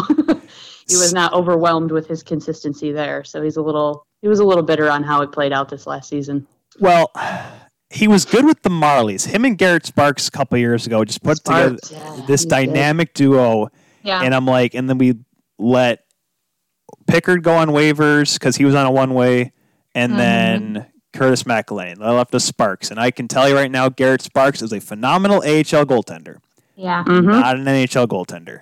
Yeah. Yep. And unfortunately, that's just sometimes the nature of the beast. I can tell you how good Marc Lamothe was in 0405 with the Griffins. Could never put it together in the NHL. Joey MacDonald, great Yep. HL goaltender. And I- yeah, Yeah. Yep. and so, and that's, and I don't know if Calvin Pickard could ever get back to that point. And I think, you know, he was brought over by Steve Yzerman to say, "Hey, we got this Filip Larsson kid. Let's get him in here. Let's Mhm. let's Yeah. show him the ropes." And he fell flat. I don't know if it just wasn't working out with the team around him.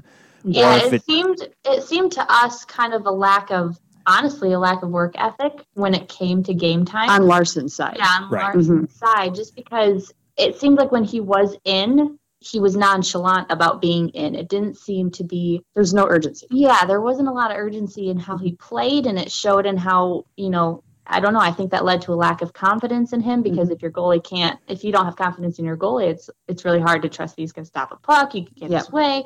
It's just it, it did seem like he fell flat. You know, he ended up in Toledo for a while too, um, just to give Nagle and um, Pickard the starts Mhm. in GR, and we were surprised because we were excited for Mhm. Larsson to be like this stud coming up you know, to be the prospect Yeah. that, like you said, would learn from Pickard. because we had seen him with uh, with Tri City in the USHL, Mhm. and then at DU going through there, and he did phenomenal at DU. So I think the uh, just from from people we've talked to and ob- observation, Jenae's right. It doesn't seem like there was much urgency, and the the ethic wasn't there. And I think that's something that you have to have that. You can't. I mean, as a prospect, you can't have a bad development season, um, especially with it getting as jammed as it is. You have to have the urgency all the time, and if you don't play like that, then you are going to get sent down to There's the other ECHL. guys who are going to, you Yeah. know, so it, as a prospect, it's so important to not fall flat. Mhm. And again, sometimes, Sometimes sometimes, injury gets you. Sometimes Yeah. you have a bad season,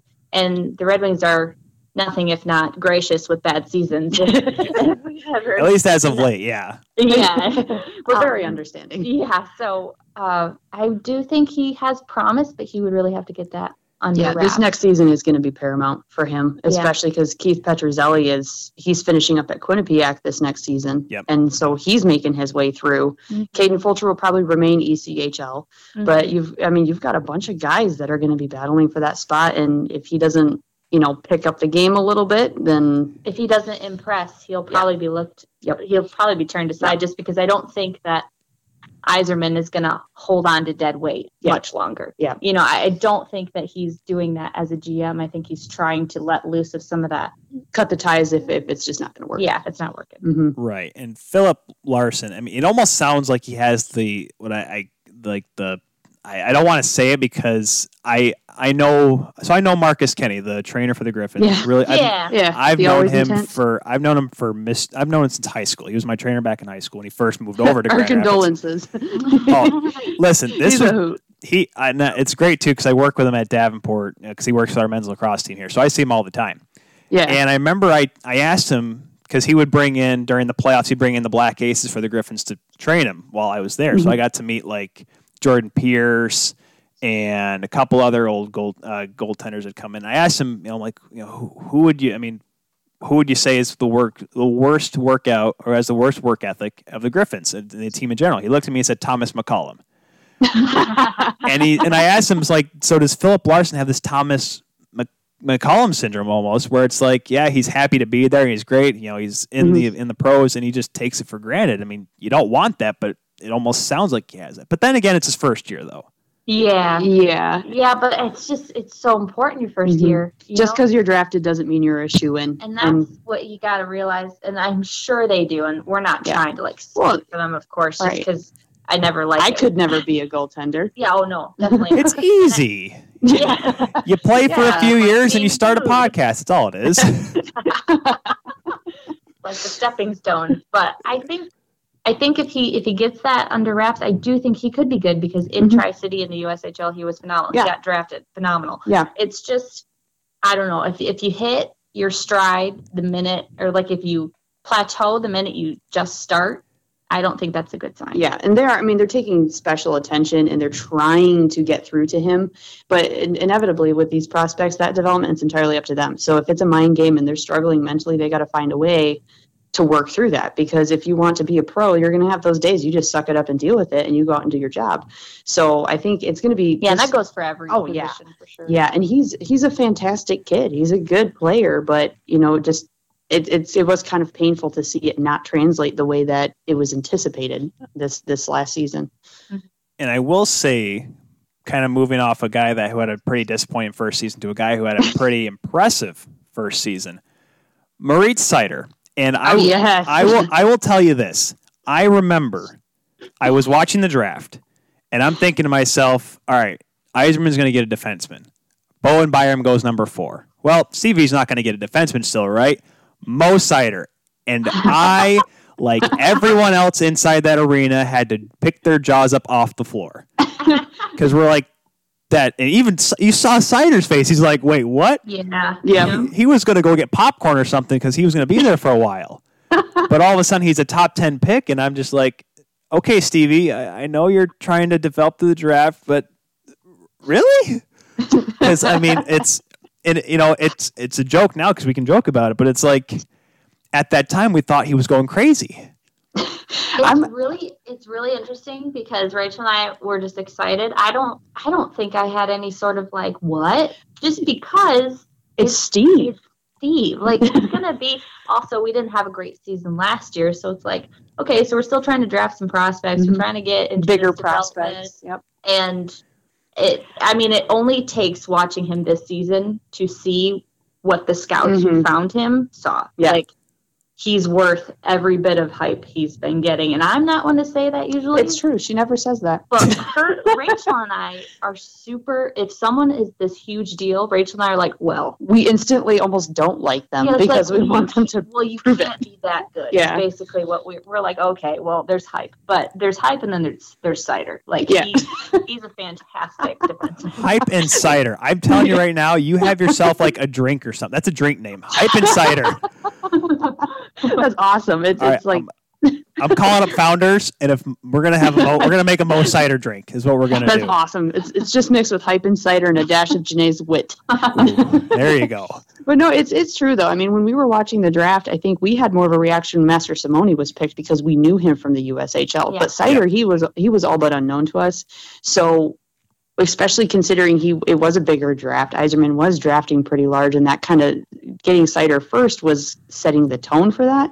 We were just excited he had a big defenseman because we have been lacking in defensive development, and just to have a bigger body on the ice is always nice. That's younger, not one of the veterans, so we know that his path is going towards the NHL and then just to see that translate was was awesome. I've I've actually never been that impressed by a first rounder rookie season ever. Yeah, I mean, Veleno had a pretty good rookie season. He did, yeah. Um, but we, like I said, when when a guy has a lot of hype or a guy's expected to be the savior, We're a little I, skeptical. I disagree with that anyway. One Yeah. person's not going to save the team. no, But Unless you're, we're unless you're Connor. McDavid, but that's just uh, yeah, and then Draisaitl. Let's not forget about Leon Draisaitl. another German. yep. those, those Germans got something there. They do, and now they're looking in those leagues a little more. Yep. And now there's what three drafts this Yeah, coming and 2020. I think it's in the top thirty-one. They've got like three guys from Mannheim. Yeah. but Yep. yeah, it's it's it's pretty crazy how they've kind of put them on the map. But Draisaitl started it all really. But with Seider, I we kind of laughed when everyone was kind of up in arms about it because in our heads it's like, well, if the scouts did their jobs, which that is not my job, Yeah. my job is to write about what they did, not how to do it. Um, they, if they did their jobs and Yzerman took what he knows about the game and the team and development and what he did with Tampa and takes that into account, then you know we really can't lose. We're literally starting at rock bottom. So he could have picked a brick for the, his first pick and probably would have done better this season than we did last year. So he's it, it's one of those things where it's like you, you got to trust your leadership and like everyone says trust the process but i think with with Yzerman he has so much of that within the red wings organization we just didn't even bat an eye we're like who's the Seider kid great i'm excited Yeah. I think the biggest thing with that was that there was talks that Seider could have gone later in the first or maybe into the second Yeah. round. I think that was the mm-hmm. biggest thing. Like draft him now. I'm like, I didn't. Yeah. it. But Yeah, I mean, yeah. the biggest part with Seider is that yes, he's got size, he's got skill, and he's a mm-hmm. right-handed shot defenseman, Yeah. which is a hot commodity these days. well, and he he's he's closer already to the NHL level than hmm some of the guys that we've even been developing, Yeah. like Dennis Cholowski.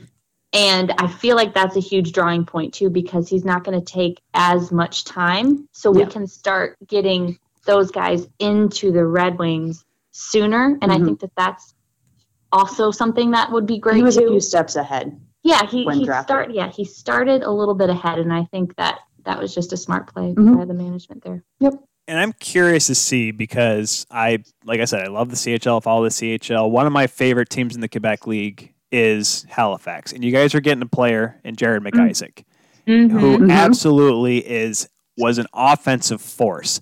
Now Mhm. that said, sometimes the Quebec League numbers compared to the OHL and the WHL can get a little inflated because how good Anthony Mantha was and then how long it took him to develop Yeah. into a player. Yeah. And Yep.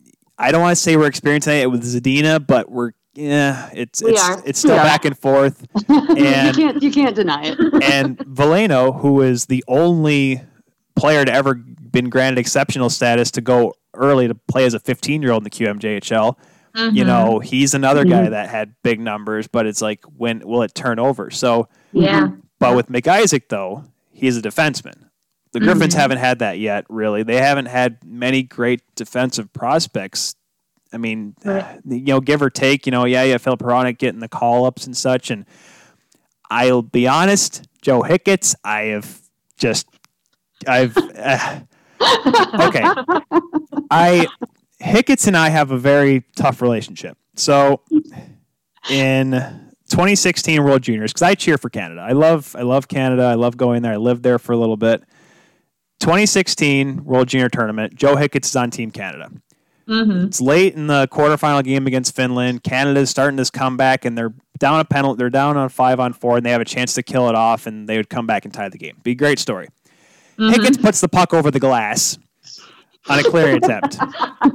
Finland scores on the ensuing power play. Canada Yeah. loses. Yeah. Yeah. So ever Yeah. since then, every time Joe Hicketts touches the puck, I'm screaming at him from the, from anywhere I'm See, that's sitting. hilarious because like we we actually Oh, we well- watched that game. Well, we will. I will say there are players who I completely get that sentiment Yes. because they do one thing that's pivotal, and Mhm. then the rest of the time they touch the puck, you're like, oh, please don't make another one of those. for their entire career they've been it's it's just been marred by that one moment yeah. but I, I will say in in joey's defense that was he makes bad plays sometimes it, it happens to everybody everyone gets bad bounces right you're a goalie you yeah. know Oh yeah. that. Some uh, more, But- more than I'd like to admit, but yeah. Yeah right there's always goals you want back right Oh yeah. but with with with Joey, I think he's I think he's actually an exceptional defenseman. But as far as what the Wings need for the future, he might not be fitting that role, which is hard for me to say because I've been a big fan of his since the first time we watched him play, and. I I think just because they've got the Seiders coming in and Gustav Lindstrom has already made a pretty strong case of staying up there, and Hronek, like you said, um, and Cholowski's give or take for me, but with with Hicketts, I mean, you've got these bigger guys, and he. I think the size has always been an issue for him. He has the offensive mind, and I think he's really strong in front of the net. He could be a goalie's best friend if that goalie let him be his best friend, but. um, I, I just don't know if that's the direction that they're going. So the fact that Seider came in so hot, I think he's kind of pushing out those Well, prospects who've already reached. Yeah, I mean those those prospects that have already reached the end of their entries and they were on extensions right now. I think a lot of people are just looking past them now, and they're they're looking at these younger guys and who they can get up top quicker. And Seider, unfortunately for the rest of them, is that chosen one. And I think there's gonna be guys. I'm pretty sure Hicketts is kind of seen because he plays with guys like McIlrath and Lashoff. Mhm. They, he, I'm pretty Yeah. sure he's kind of seems like, all right. I mean, you can make a living playing in the AHL. I mean, Uh-huh. I've, I'm Oh yeah, pretty good friends with Chris Summers, who last year played in the DEL, but had played for Wilkes-Barre. He lives here in Grand Mhm. Rapids. Played for Wilkes-Barre, Barre, uh, Wilkes-Barre, Wilkes-Barre, Hartford. You know, played in the Arizona system for a while. I mean, Yeah. You know, he, he does well for himself. He lives. Yeah. He lives in those nice places behind Knapp's Corner. I mean, he's he's he's doing fine. I love making these Grand Rapids references because everyone else is like listening. They're like, "What?" Knapp's corner. I'll, I'll, I'll put in it the East Grand Rapids. It's a corner where everyone sleeps, and then there's It's a- houses behind it. exactly Knapp's Corner. There's nothing over there. There's a courthouse. That's yeah. There's the there's Yeah, I mean the the AHL is a nice living too, and there's definitely no shame in that. It's a Well, I do. fantastic I league. do think though that he, his eyes are still peeled NHL, Yeah. at least for now. And Yeah. I, I mean that's from just interviews recently, you know, Mhm. that the Griffins have done. I just, I don't think he's one to just He's not just kind of throw in the towel. That's not Right. his play. That's not his personality. So I do think he would have the potential of going somewhere where he was Would have a better opportunity. maybe given an opportunity Yeah. to. But I do, as much as I didn't, as much as I don't like that his size is making a difference, I really do think it is. Yeah, And I mean, in the NHL, there are smaller defensemen, but I'm not so sure a lot of people are mm-hmm. looking to acquire that. Right. Is know? that where Detroit's going? Right, and I don't think it is. I really don't. I- It's hard too because I, I love him as a player. Yeah. As a, as a person, he's fantastic. So it's it's hard to say that, but you know, you always Well, you want all of them. I want all of them to succeed. You Yeah. Yeah. as as a team, you watch them seasons and seasons, and you just want them to be. and you know how much they'd be a thorn in your side if they were on someone else's Yeah. team. Oh gosh, if Hicketts ever did go somewhere Oh. else, oh my gosh, I would get even worse at him. I'd even Yeah. like Hicketts. could- Okay, let's put it this way: Hicketts could go play for the Marlies or the Leafs. I'd still yell at him just because. I mean, just because he's. I just uh, just because that, that one play. that one play. It's all it takes for me. But no, he's no, I get it. No, I'm like that with goalies, though. So But and that's the thing about Hicketts. Hey, you know what? I goaltenders never forget. I can tell you if listen, if this was a different time and this was just us talking, I could have about six hours worth of bad goals I could break down for you. I, I watch it. I don't, It's- I don't I- want to I- know anymore. I could tell you how bad it is. But um, but that is the thing with Hicketts is the size, and, and unfortunately he's not like a Torey Krug. 'Cause- yeah. yeah. And you know, I and Torey Krug came in at the right time and he made the right impression right away. Yep. Unfortunately, Hicketts didn't get that opportunity because Yeah. Krug came. And I just Go the, tr- the the way the team is going though too i think when he was signed as an entry they had a little bit more time to play with. I don't think things felt as urgent as they do now where development was like yeah we have to rebuild. But i think now it's in the last two seasons or three seasons it's been kind of escalated to more of a matter of urgency. And so players that were more of a, a long-term project are you know they, they they might be moving on because of that. It's just i think the goal the entire goal of the the team and the the future of it i think it's changed a lot in the last couple seasons. It might be that they weren't given the chance and might not be. Yeah. It's just hard to know. Yeah. You know, if they would have flourished had they been given Yeah. more opportunity, because there's part of me that thinks that sometimes the Red Wings don't. give them enough chance Yeah, they don't see the opportunity and like seize it and Yeah. give them the chance in the Mhm. NHL. But it's hard, you know, what the games they're allowed and the, yep the contractually it's difficult. So it's hard to know. Yeah. Which like if they would have flourished had they been given that opportunity hmm and or I guess more opportunity. And I guess wrapping up with Hicketts, don't forget when he came onto the team, Niklas Kronwall was still playing 25 minutes a night. So there Yeah. really there wasn't much room, and I think that was around the time when they got Yeah. Mike Green as well. So they really Yeah. didn't have room financially, yeah, contract wise. But yeah yeah those contracts killed us for a lot a long time they're still kind of killing us right now but hey, Datsyuk's an Arizona Coyote. You guys have nothing to worry about. I got that's just mean hey, you know, hey, Chris Pronger is a pretty good Arizona Coyote too. He's such a good Coyote that he's able to also manage with the Florida Panthers, so it's great. Um, the jack of all trades Exactly. Let's look at the forwards for the uh, Red Wings and Griffins prospects. You know, there's obviously you have your couple players that are definitely AHL. There's your Givani Smiths, and you know, I I, I don't want to say Chris Terry, but he's 31 years old. You Yeah. know, you can I be. could see I could see Smith being NHL. oh for sure I know he's got.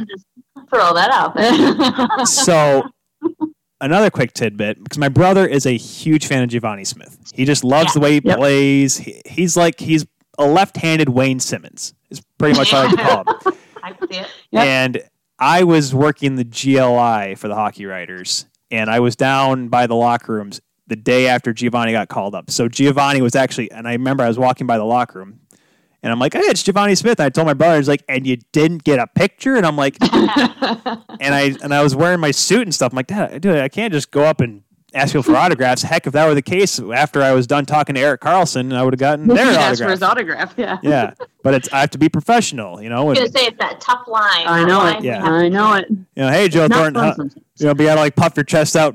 Hey Joe Thornton, how you doing? Yeah, you doing good? Awesome, that's good stuff. I'm not starstruck. Yeah. By the way, Joe Thornton, he's a lumberjack. He literally looked like a lumberjack put a suit on. It was the most. I it was I was honestly intimidated for a second. I'm like, because Erik Karlsson's like five foot what five ten.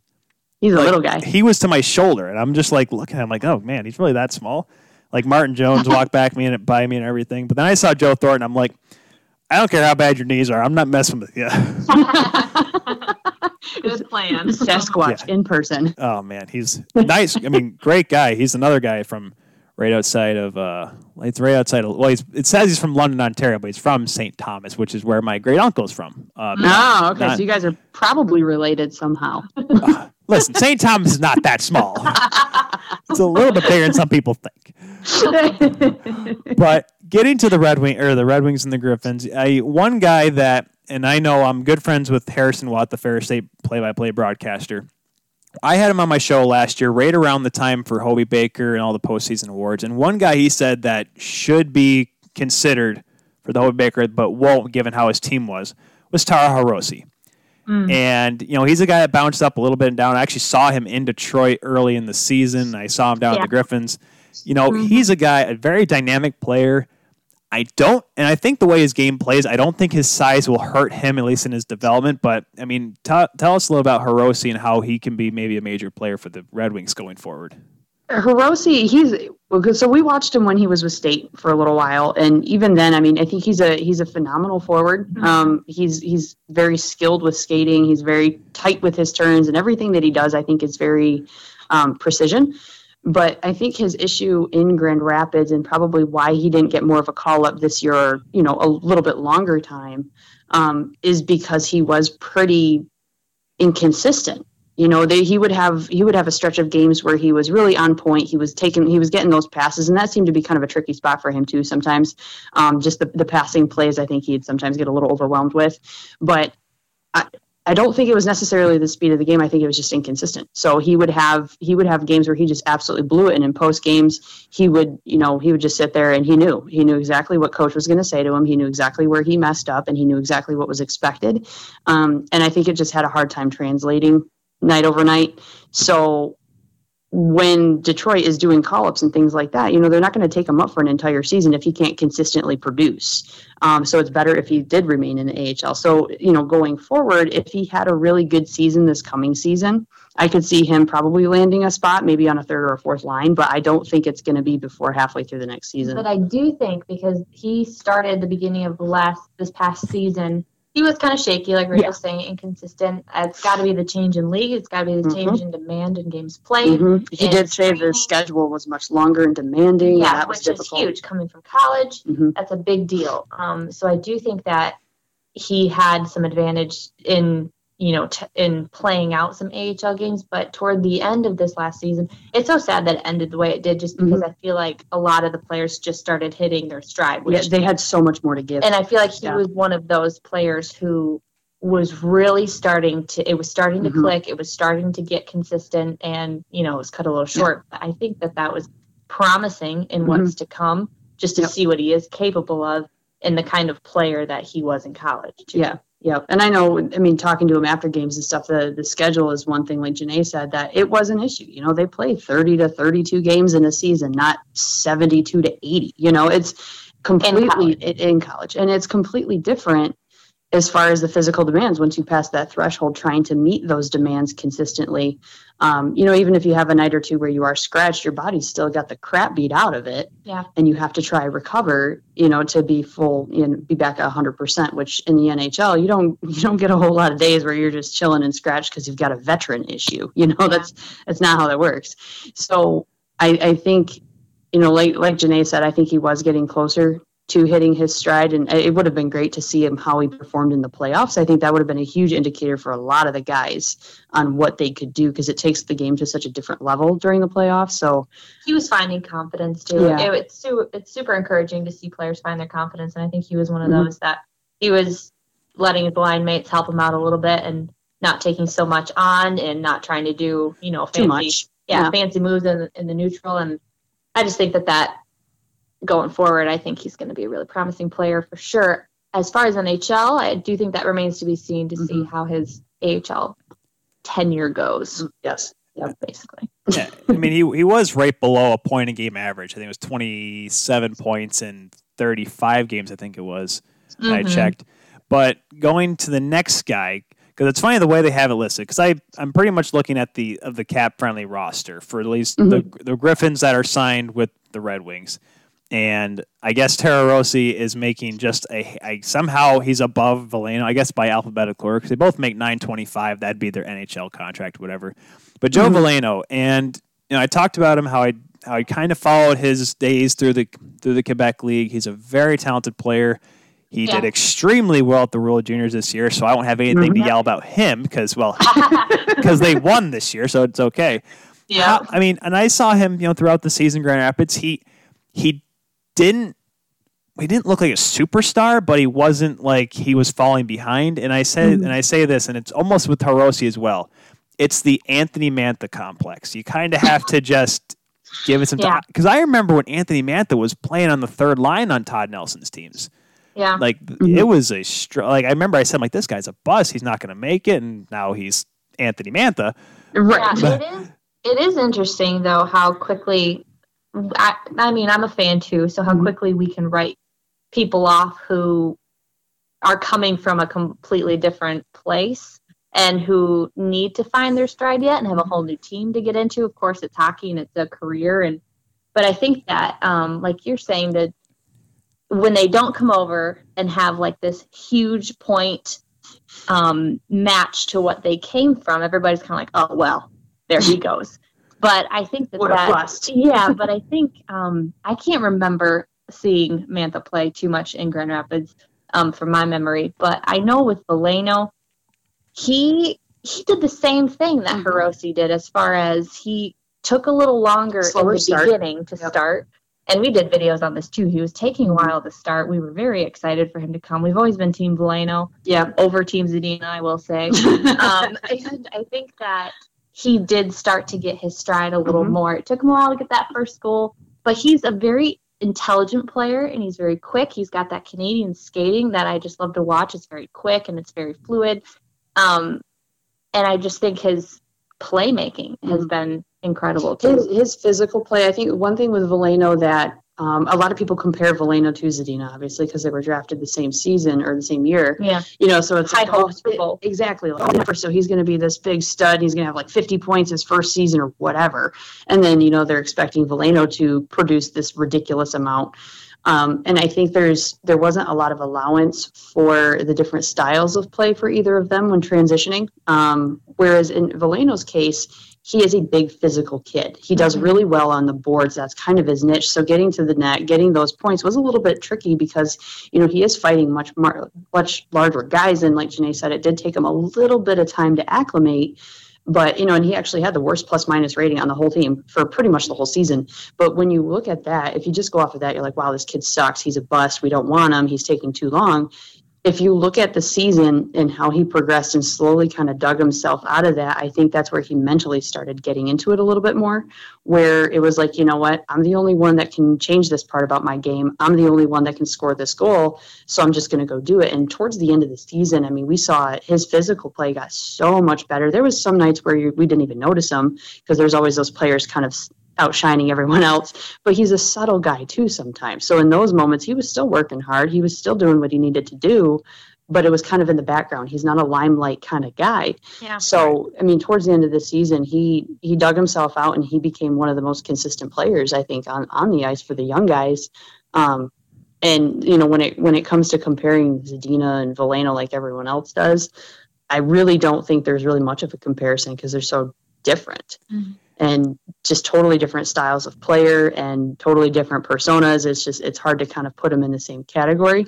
So I think that's one thing people need to remember about Veleno and Zadina separately is that going forward in this development, they're going to have th- there's going to have to be allowances for different developmental styles, and Veleno might not be that big point guy. Zadina might not be this hundred points in a season guy like he was in, in, in major juniors. It just it might not happen, but he can still be a consistent player and consistent contributor. They're they're not always going to be these absolute studs, and I think a lot of people get stuck on that sometimes. I do think they can be though. I do think they have that skill to be. I think I think I have a little more faith in Veleno. Just Oh, I'm not saying Going going off. off. Yeah, just saying that he might not. I mean, it's it's entirely possible. And and the funny thing is that because how you have a guy like Filip Zadina who came from Halifax, And I have Jared McIsaac who was an offensive powerhouse in Halifax, and because the the QMJHL, the numbers can get a little funny at times. Like I said, Anthony Yeah. Mantha led the league in scoring and was dormant for a couple years in the AHL. yeah, And Mhm. and my thing with Mantha, it just seemed like it just I watched him like I couldn't tell if he was working hard or if he just was behind the play. But one Yeah. guy that came in with high hopes from Halifax a few years this is many years ago now, but he, he played recently with the Griffins was Marty Frk. Yep. Yep. And I've known Marty for literally since the day he started moved to Grand Rapids. He li- he lived near Jeff Hogan, and we would skate. And there was we had like pro skates, and I would be the goaltender. And I can tell you right now, Marty Frk.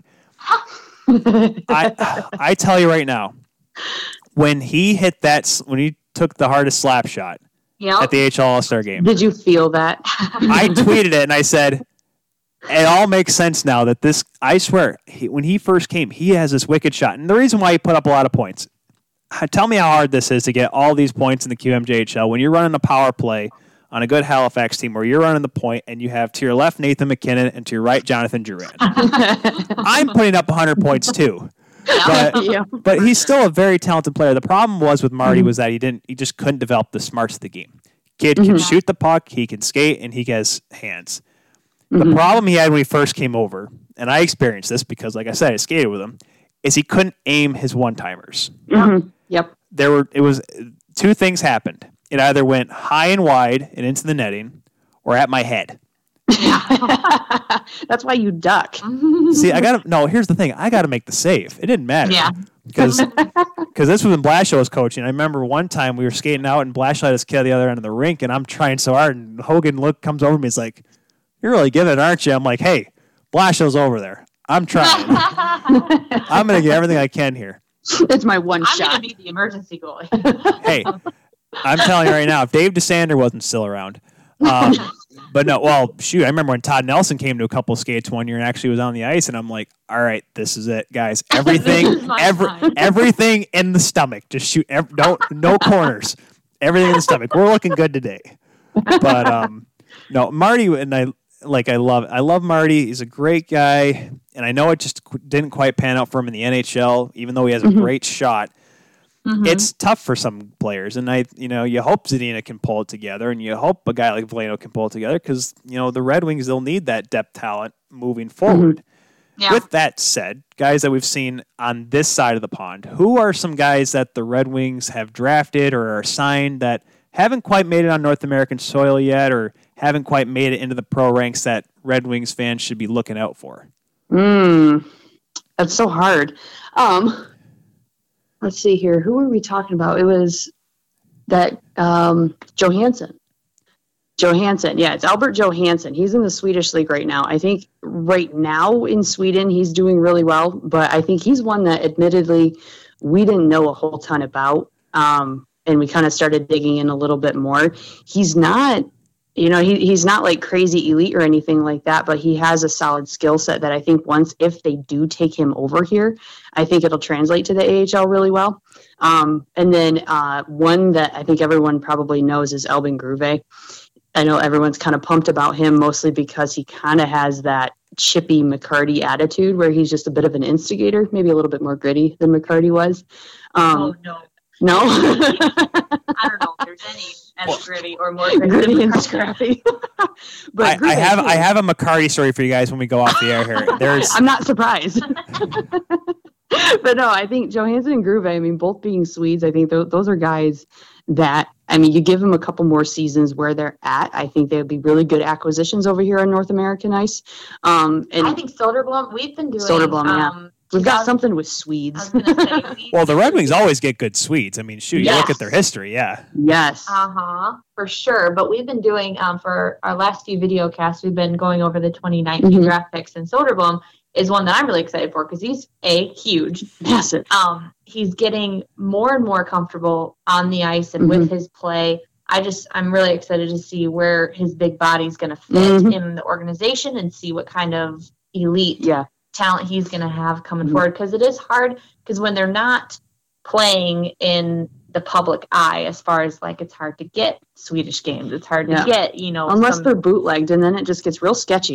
But- And then it just destroys your laptop. Trust me. I- exactly it's, it's the same thing with the russian games and i don't know if there's a correlation but you know we try to watch these international games and you know we end up watching like uh, world junior championships and even like these minor minor junior championships trying to find these guys well even from one game to the next that Mhm. we end up finding the growth is so incredible and I just think that the scouts have done a Mhm. fantastic job the last couple seasons to get these Mhm. guys on cue for the coming season. I'm very excited to see where the Red Wings are going to go and what the drafts are going to look like. And what this year's draft's going to look like. I know. But I think that Soderblom, Elmer Soderblom, is Yeah. one of the more exciting ones for me. He's got a good disposition though too. I think he handles like when when he was at development camp and they were kind of going over it. Is it you could tell it kind of was old news when they were talking about his size and how it slowed him Yeah. down skating. It's like yeah, the Right. kid's he's what six six six seven. He's not small, and it's actually kind of funny to watch when people try hit him. They literally just hit him at like their belly button. Um, but he's a big boy, but he knows that kind of that's an area he has to work on. And so when watching from development camp to juniors and things like that and comparing and contrasting, he did get better. You know, he it seems like he took the instruction really well. Yeah. Yeah. So but we're excited about Swedes, basically. Yeah. to sum that. Any and every Swede. Yep. going going to Soderblom there, and it, it's kind of funny because he has like the similar comparison to Frederik Gauthier, who's now a good part of the Leafs uh, depth center roles, and sits Soderblom as a center winger. Does he? Do you guys know if he plays center or wing more? Which one he plays more of? I feel like I've seen him play center more, hmm but then there's I think I've it, watched a few games of his. I would say, just for sake of argument, we could probably say 50 50 because what we've watched him in, I, it depends so much on who he's on a line with. And because he was, I mean, in juniors, he was playing again, he was playing with Lucas Raymond, who's obviously a, just a dynamite player and very versatile. So he was ha- holding center more in that instance. But right. yeah, he's he seems pretty comfortable in both. That's nice though to have a pliable Mhm. forward who can do both Mhm. or Right. either. Yeah. But, but going back to the comparisons, the fact that Gauthier is six five, six six, depending on what day it is, it seems like. But he he really he because I he was there. He was on the Leafs roster when the Leafs won the Centennial Classic in Toronto. He was on that. He was in the lineup that night, Yeah. and Yeah. then he didn't play at all the next season Mhm. because he just his skating wasn't quite there yet, and the Leafs had picked up some depth centers they could use. But now he's there full time because his skating has gotten so much better, and that's Yeah. just something with big guys that's just Yeah. hard for them to develop, just to get the muscle down beneath the belt. Yeah, to be able to move those limbs at an agile pace, it seems like it would be extremely difficult. it, it it is definitely tough, and I it is a and it's going to be a big transition because he's playing right now in the the super elite, the uh, the, the under twenty league Yeah. over there, and and he's Yeah. tearing it up. And so I don't expect him to come over anytime soon, no, just Mm-mm. because I mean the Swedish elite league is such a a, a crazy league at times because I never ever look at whenever I see a defenseman come over from the Swedish elite league, someone says, "Oh, he's only got four points." I'm like, "Do you watch the Swedish elite league games?" Nobody scores in those leagues, they're all so good. right? And and it's and it's funny because the Leafs just signed Mikko Lehtonen out of the KHL, and he just and he actually he was close to a point a game player, if not more. Which which was why I'm like, all right, you have to sign him because if you have a defenseman in Europe that's close to a point a game player, I don't care how bad he is in his defensive zone, sign him because you can develop you we can develop those points. you can you can develop D zone play. Hey, the Leafs we don't have offense. We have Frederik Andersen. That's it. That's that's our defense. yeah. Sounds like enough to me. yeah, we have Jake Muzzin and his and his half Joe Thornton beard. Well, yeah. well, it's bigger than Thornton's beard now because he's shaved and right. terrifying. Yep. But I mean, how long? And it's tough because I have like we've had people on the show that are Red Wings fans, and of course I live in we live in Michigan, so Red Wings galore. I always talk to them and I ask. I mean, as long as you're not Walmart Red Wings fans, they're like, "Oh my gosh, they lost, they suck, whatever." People Yeah. that people like people like you two that actually look at them and see what you know what they can do and such. hmm How long do you think it'll be? Because obviously Yzerman wants to develop through the draft, and which means yes, the Wings are not going to try to they're not going to try hard to get good soon. Like at least be they're not going to try to sell to get a you know big Right. move at the deadline. Yeah. Mhm. How long do you think it'll be? Just a legit guess before the Wings start to become a contender again with their Ooh. to to actually start to think about buying at the deadline. Well, I mean, if you think about it, when Yzerman took over, we basically basically reset the rebuild. So he kind of not necessarily pitched Holland's plan, but I think he kind of completely redid it. so it reset the whole thing, and even that, it was you know on the on the low end, you were looking at five seasons because you're you're loading up on these young picks and these developing players. So you know they develop and get ready where they're at in their juniors. So that's another season or two, and if they're collegiate, another four and then you pull them over, you develop them at the AHL level, which could be up to three seasons. So you're looking at a minimum of like five to seven seasons before one of these draftees are 100% ready. You know, depending if they just completely excel. So to put an actual number on like being a cup contending and I competitive team, a lot on the developing players, like Yeah. on how quickly they can be ready, how elite they turn out to be, if they can hit their strides, if they don't need a lot of hand holding. if the coaching staff buys in, if Yeah. you know, it's just there's so many. I would say on the very lowest end, five seasons until you start seeing some real steady competition.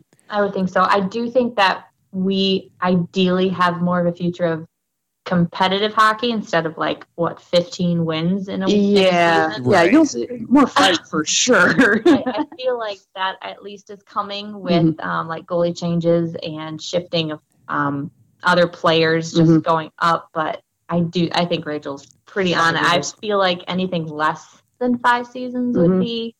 It'd be a miracle. oh, it, it's it would definitely be a miracle. But I think too, a good indication is going to see what moves they do in Grand Rapids over the next two or three seasons, though, Yeah. too, because that's going to be a huge indicator of well, that I mean, you're gonna there's going to be massive roster changes too. We've got big contracts going away and dropping some dead weight, and I've heard that you know Steve's into like the two seasons, and if you don't like when they sign new players. It's basically two seasons, and once you see him signing someone for longer than two seasons, he's more and more confident in the structure of the team. So I think that's going to be a huge indicator too. So I think five seasons probably minimum.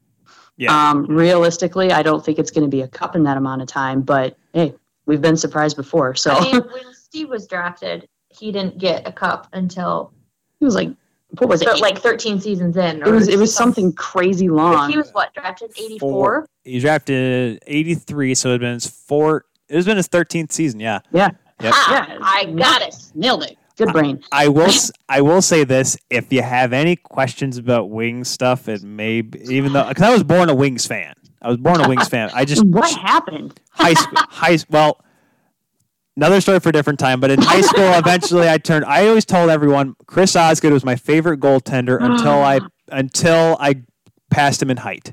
Is what I tell. Oh. That's how I tell him because I that was around the time because he retired in 2010, and then after that it was like, oh, Jimmy Howard, okay. And I'm like, hey, you know what?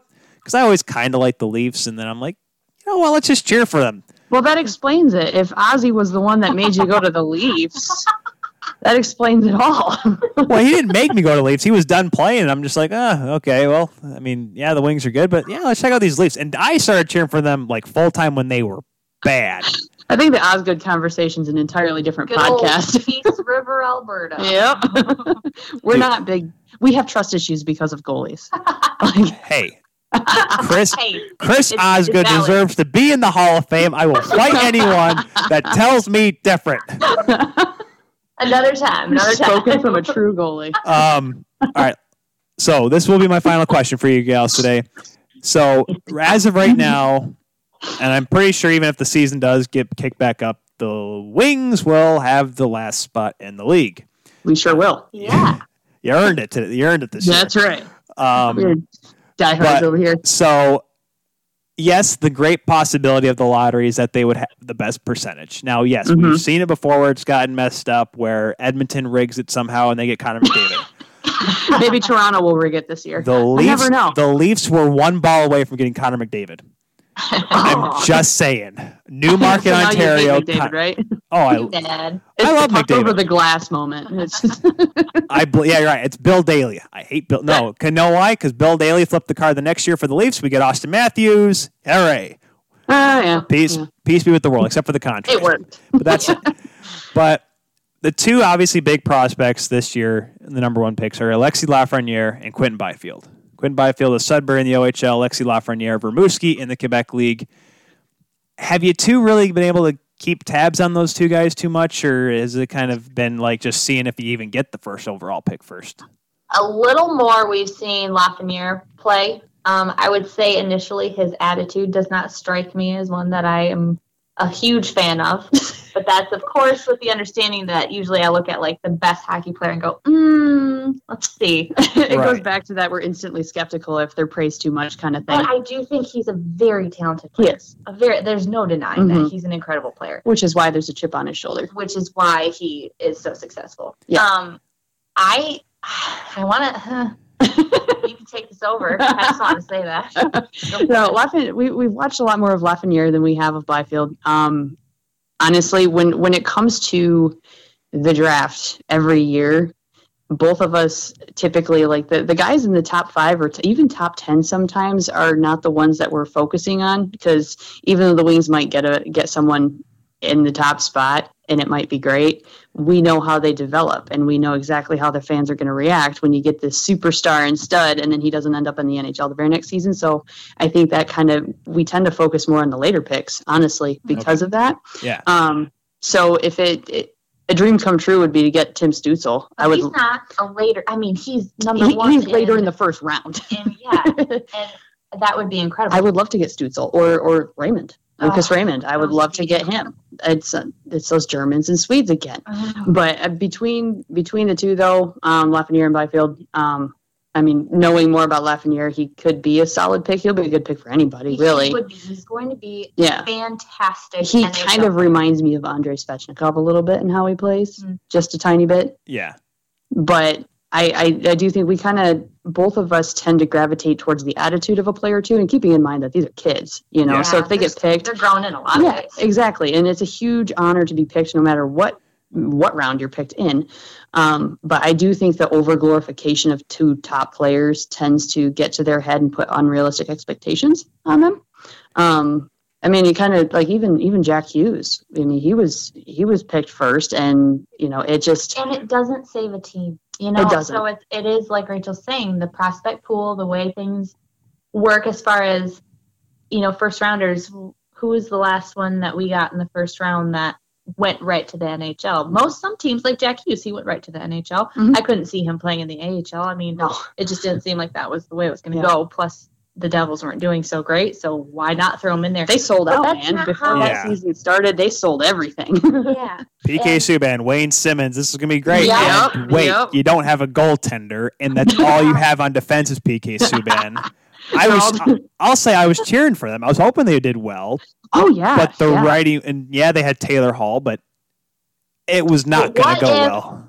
But what if brodeur came out of retirement Oh, wouldn't that be And awesome? play- that and yeah. And played for who to pick a random team. He, he would have probably have gone to you know Vegas or something or Dallas, play Yep. four games, then retire.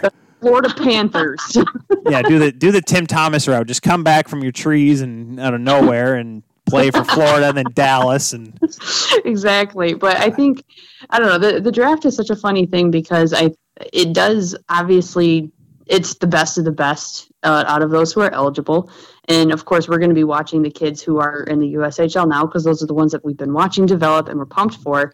But uh, we both get kind of hung up on the the the top the top guys. Well, think about it. We, if anything, Rachel and I prefer covering AHL and junior hockey. An underdog. the stars, the studs, they're great. We love NHL. We love the Red Wings. We love keeping up on all Mhm. the prospects and them coming to the NHL. But we love to watch it go from the bottom, hmm seemingly like the USHL, Yeah. to the top of the NHL. So, like Alex Gaffney, he's Yeah. on the top 50 I think he's he's a notable. Yeah. for the Central Mm-hmm. um, Central Scouting and for the draft, and he played with the Yep. USHL Lumberjacks, and Yeah. we're so excited. And Daniel. Gushchin. He's We going to be one. Yeah, all of the guys from the Chicago Steel Mhm. that are going to be eligible for Always. the draft who are just incredible. Yeah. We just want to see these guys who Mhm. start in the USHL and see them go, Mhm. you know, instead of the ones who are like, oh, everybody worship this guy Yeah.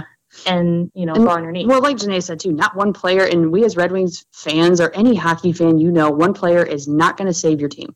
They could be a huge difference maker, so you could get, Le- or we could get Lafreniere. Okay, great. So we have we have Lafreniere. Now what do we do? Well, he develops. Okay, and then everyone gets pissed off because he's not in the NHL and just an absolute scoring machine because the rest of the team has to be developed too. So it's not I, I, I like the excitement I do around it. wonder though if we did get Lafreniere, I do wonder if he would go right to NHL. I don't know. If he landed in Grand Rapids, he would be my first interview request. I, you know what? so Laf- I could ask him if him and Joe Veleno are actually best friends. well, the way they looked in the World Juniors, you would have thought. yeah, Um, they're pretty chummy. I, yeah. I will say this: Lafreniere before the World Junior tournament, I was Quinton Byfield over Lafreniere because I talked to Mhm. so many scouts, and he's he's six four, left handed, very Yeah. Yep. nice, and really hardworking kid. And he Mhm. plays on a subpar Sudbury team, and is pretty much dragging that team towards a you know possible playoff spot again in Division Crown.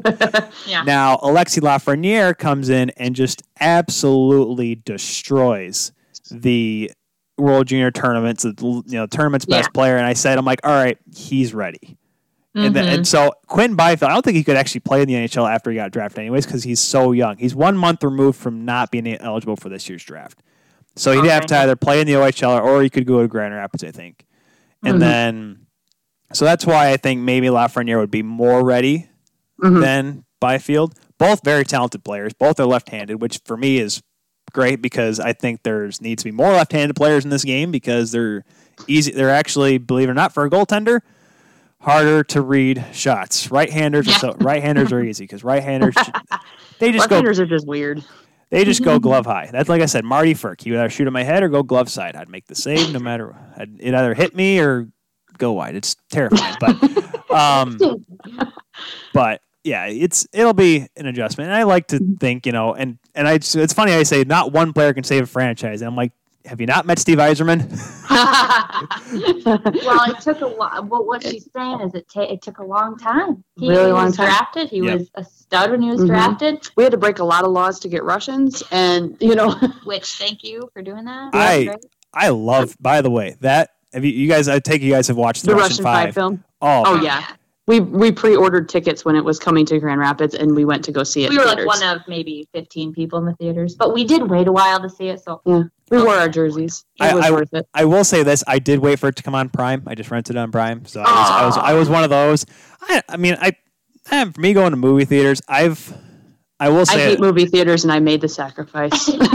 see, I'm okay with it. I've seen, I only like, I can only go see premieres now, just because I like, I like now. I love empty theater, but I like whenever like everyone's watching it.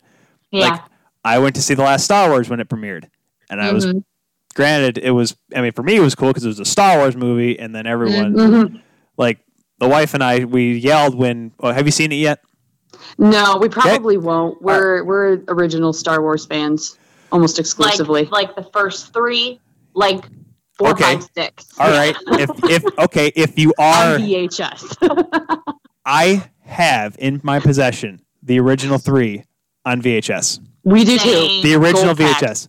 No, not the Yeah. gold pack, The yeah, the from '77 and everything. Yeah, so then I nice. ask. So then I ask you this: If you guys are such original series Star Wars Oh. fans, what do you call the first movie? Do you call it Star what? Wars or do you call it A New Hope? We just call it Star Wars. Good. Okay, we're on the same page here. Because I'd say if you're not a Star Wars fan, if you call it A New Hope, no, they just did that because it's- they need to be a connector. Oh Oh, yeah, yeah, yeah. New It's it's it's just it's Star Wars. That's all it is. It's real. It I'm- just says Star Wars on the VHS. So Yeah. Hey, I am glad we all agree on that because we had this discussion literally just like two days ago, actually. so, because no, so the so the wife and I think for on, on May the fourth we watched Return of the Jedi because Mm, I kept saying sense. that. Well, because we wanted one that and like let's have one that ends in a good way, and I'm like because Yeah. because Empire is the best one. yeah, Mm, it is. I mhm. agree. Yeah. yeah. even though for me personally, because the first one that came out when I was alive was Phantom Menace. Mm. So oh yeah. I will always have slight partisan to Phantom Menace. I get why people think it's stupid and why the prequels. I get why the prequels are stupid, but I'll Yeah. tell you this right now: the first one was awesome, and the third one dang near made me cry in the movie theater. Oh, that's embarrassing. Well, No. well, okay, well, just because so Passion, yeah. well, it's great because like I I listen I because I'm a John Williams fan. I love the music mm-hmm. and it's my music background and my brother's the same way as well. So listening to the music the way it happens when Obi Wan goes against Anakin in Episode Three, it's just Oh, like yeah. it's just like this has to happen. Uh, but It is, that's a tough scene. I feel so bad for Obi Wan. uh, That's that's that is definitely a tearjerker. for you are my brother, Anakin. I'm like, no. it's just like, uh, my 10 year old self was like, my dad's like, get it together. I'm like, I can't. Yeah. And that's why, Agony. and that's why whenever someone comes up and tells me, it's like, oh, yeah, you can watch all the movies in episode order. I'm like, no, you can't. No, no, you can't. Because you want to know. Just because it's in numerical order does not mean it's in actual order. Yeah. Duh. I mean, it's like, it, yeah, because then, ep- then Empire, the end of it is useless because you know. yeah, right? Yeah. I will say the the most the purest reaction I've ever seen. Because when I was a kid, I saw him like, oh, he's actually his father. Like I was a kid, I was crazy, but I didn't know. I didn't see a video of how I reacted. Uh-huh. One of my friends had his kid, and he said he's watching Empire for the first time, and he showed and he videotaped him watching the scene, and his five year old son went. What and like freaked out because he'd never seen the prequels. And I'm just like, that's the that is the reaction I needed. Yeah. Mind blown. All right, That's awesome. that is awesome. Oh yeah, we were talking about hockey at one point, weren't we? We were, yeah. Um, Star Wars hockey, A New Hope. It's pretty much the Red Wings, so it all ties together. You know, you guys can call it a New Hope. We'll just tell you there's. We'll just call them the Detroit Red Wings. We'll call them the original name that they were. That's what we'll yeah. do. exactly. See, that's how you tie it all together, folks. That's what you call a massive segue and a half. Beautiful. Thank you, Most Jenae. seamless bunny trail ever. Oh, the most seamless ever. Thank you, Jenae and Rachel, for coming on. Once again, folks, catch them Access Hockey Michigan. Catch them online with their awesome articles and Rachel's awesome articles, Jenae's awesome pictures, their awesome interviews on YouTube, their awesome channel when they break down all the best prospects that they like to say nobody knows about. And, and they cover all the good stuff, including the walleye lumberjacks, giving more content to teams that may not get the same amount of content as other places, which is awesome and catch them, of course, in any of their hockey writer stuff. Jenae takes awesome photos for the hockey writers for us, and Rachel writes awesome Red Wings articles for us on the hockey writers. And you said you guys have a new video coming up today, you said? Yes, uh, on our YouTube, which is just Access Hockey MI. So it's every Tuesday we launch a new video cast. So we've got one launching in probably about an hour, actually. And we have 74 other ones up right now that you can go watch. yeah, Yeah. All you want. player can- interviews, Need, our very well informed opinions. need, some, need something to binge? Watch some Access Hockey MI. That's right. Thank you. Exactly. One, thank you once again, Rachel and Jenae. We will definitely talk soon, and maybe you'll hear us at a Griffin. Actually, no, we won't, because there's gonna be no fans next year. Never mind. I don't know. Oh, womp womp. hey, I'll be broadcasting, just not at Van Andel. All right, uh, you you two take care. We'll talk to you guys soon. Yeah, All right, thanks so much. thank you.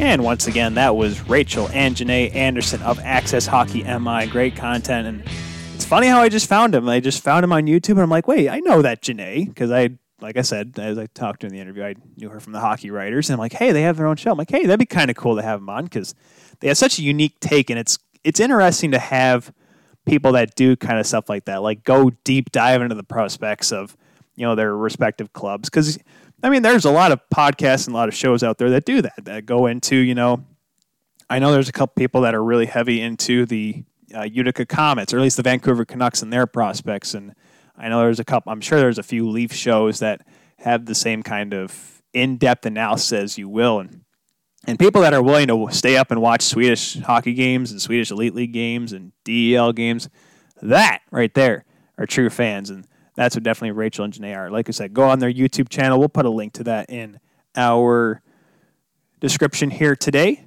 As I always say that, and I think I always forget, but this time I'm going to write it down because it is important. Now we're going to go to our third and final interview of this one. Tate Harris of the Ontario Hockey League, of the OHL podcast, that is, the O podcast. Let's bring him on. We're going to dissect what happened this past season of the OHL because we haven't really talked about a whole lot of junior hockey on here as I did last season. I know everyone loved the coverage, and I know I should have done more this year, but this time let's let's get it from an outside perspective. Someone that actually lives in Ontario and actually covers them more often than not. Anyways, let's get to that.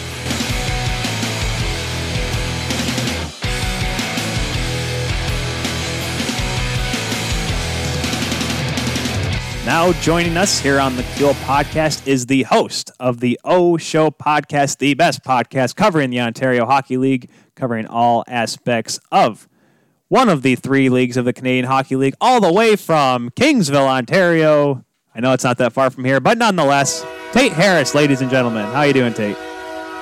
Good, good. Thanks for uh, having me on. Great introduction. I, I- love it. I, I- feel good. I try my best with those. You know, I, I have some clever ones here and there, and sometimes I have to basic them out a little bit. But Tate, it's good to have you on here. And I, how are you doing? How are you handling this whole crazy pandemic we're all experiencing? Uh, pretty good so far. I mean, there was a bit where, uh, to be honest, I kind of took a break from hockey. Uh, you know, was laid off of work. Started, you know, once that happened, really focusing on. I went back, looked at some old clips, and just trying to come up with content because I think people want sports content. So it's just trying to get them that content right now is what I've been trying to figure out. Yeah, it's been a tough couple weeks. 'Cause, I mean, here on you know TKP, we have we mainly focus on the NHL, but we talk about other stuff too. And you know, it's always it's it is tough. I mean, you try to do like some historical stuff, and it's been fun to watch all these classic games. Unfortunately, down here in the states, I was not able to watch the '87 Canada Cup Series, even though that literally is the greatest display of hockey I think ever, even by today's Yeah, standards. yeah.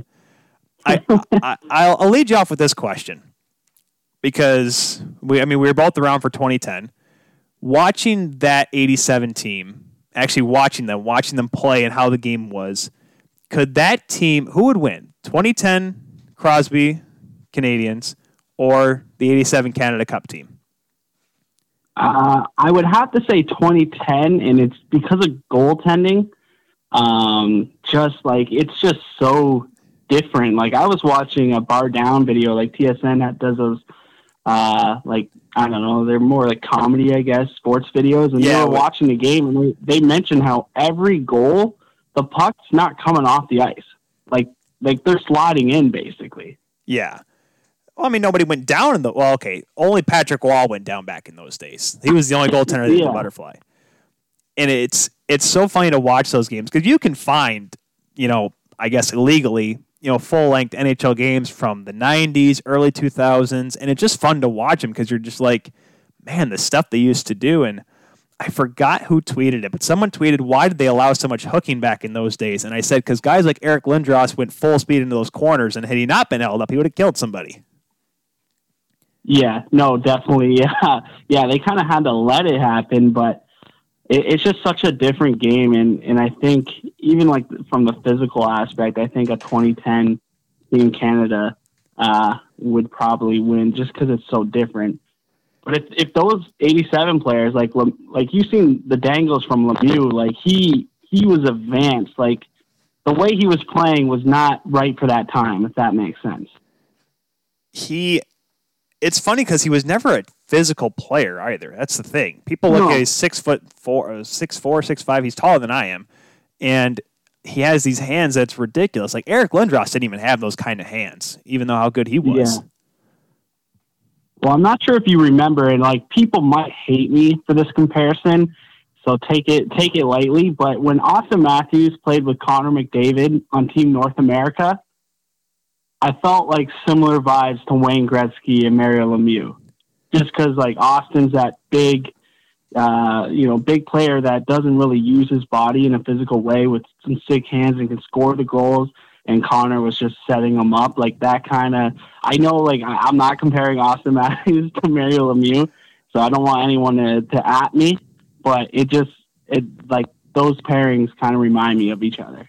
Oh, I mean, it's you know that was funny too because I, I remember that tournament so well because at the time I was just about to move back to Canada 'cause I played senior A up in Lucknow, Ontario, near Goderich up there, right up the road. Well, not right up the road from you, but up a little further north.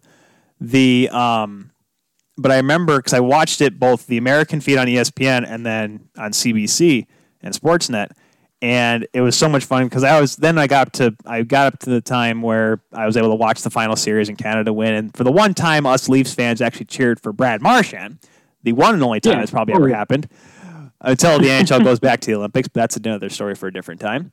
And I just remember like watching Team North America and thinking, man, if that I literally said like if Team North America was able to get by Sweden and had to play Canada, I don't know what I would have done. It would have been so tough. I, I probably would have been cheering for Team North America. They were such a fun team, and people hate on it. And I don't know if it's because I'm younger or what it is.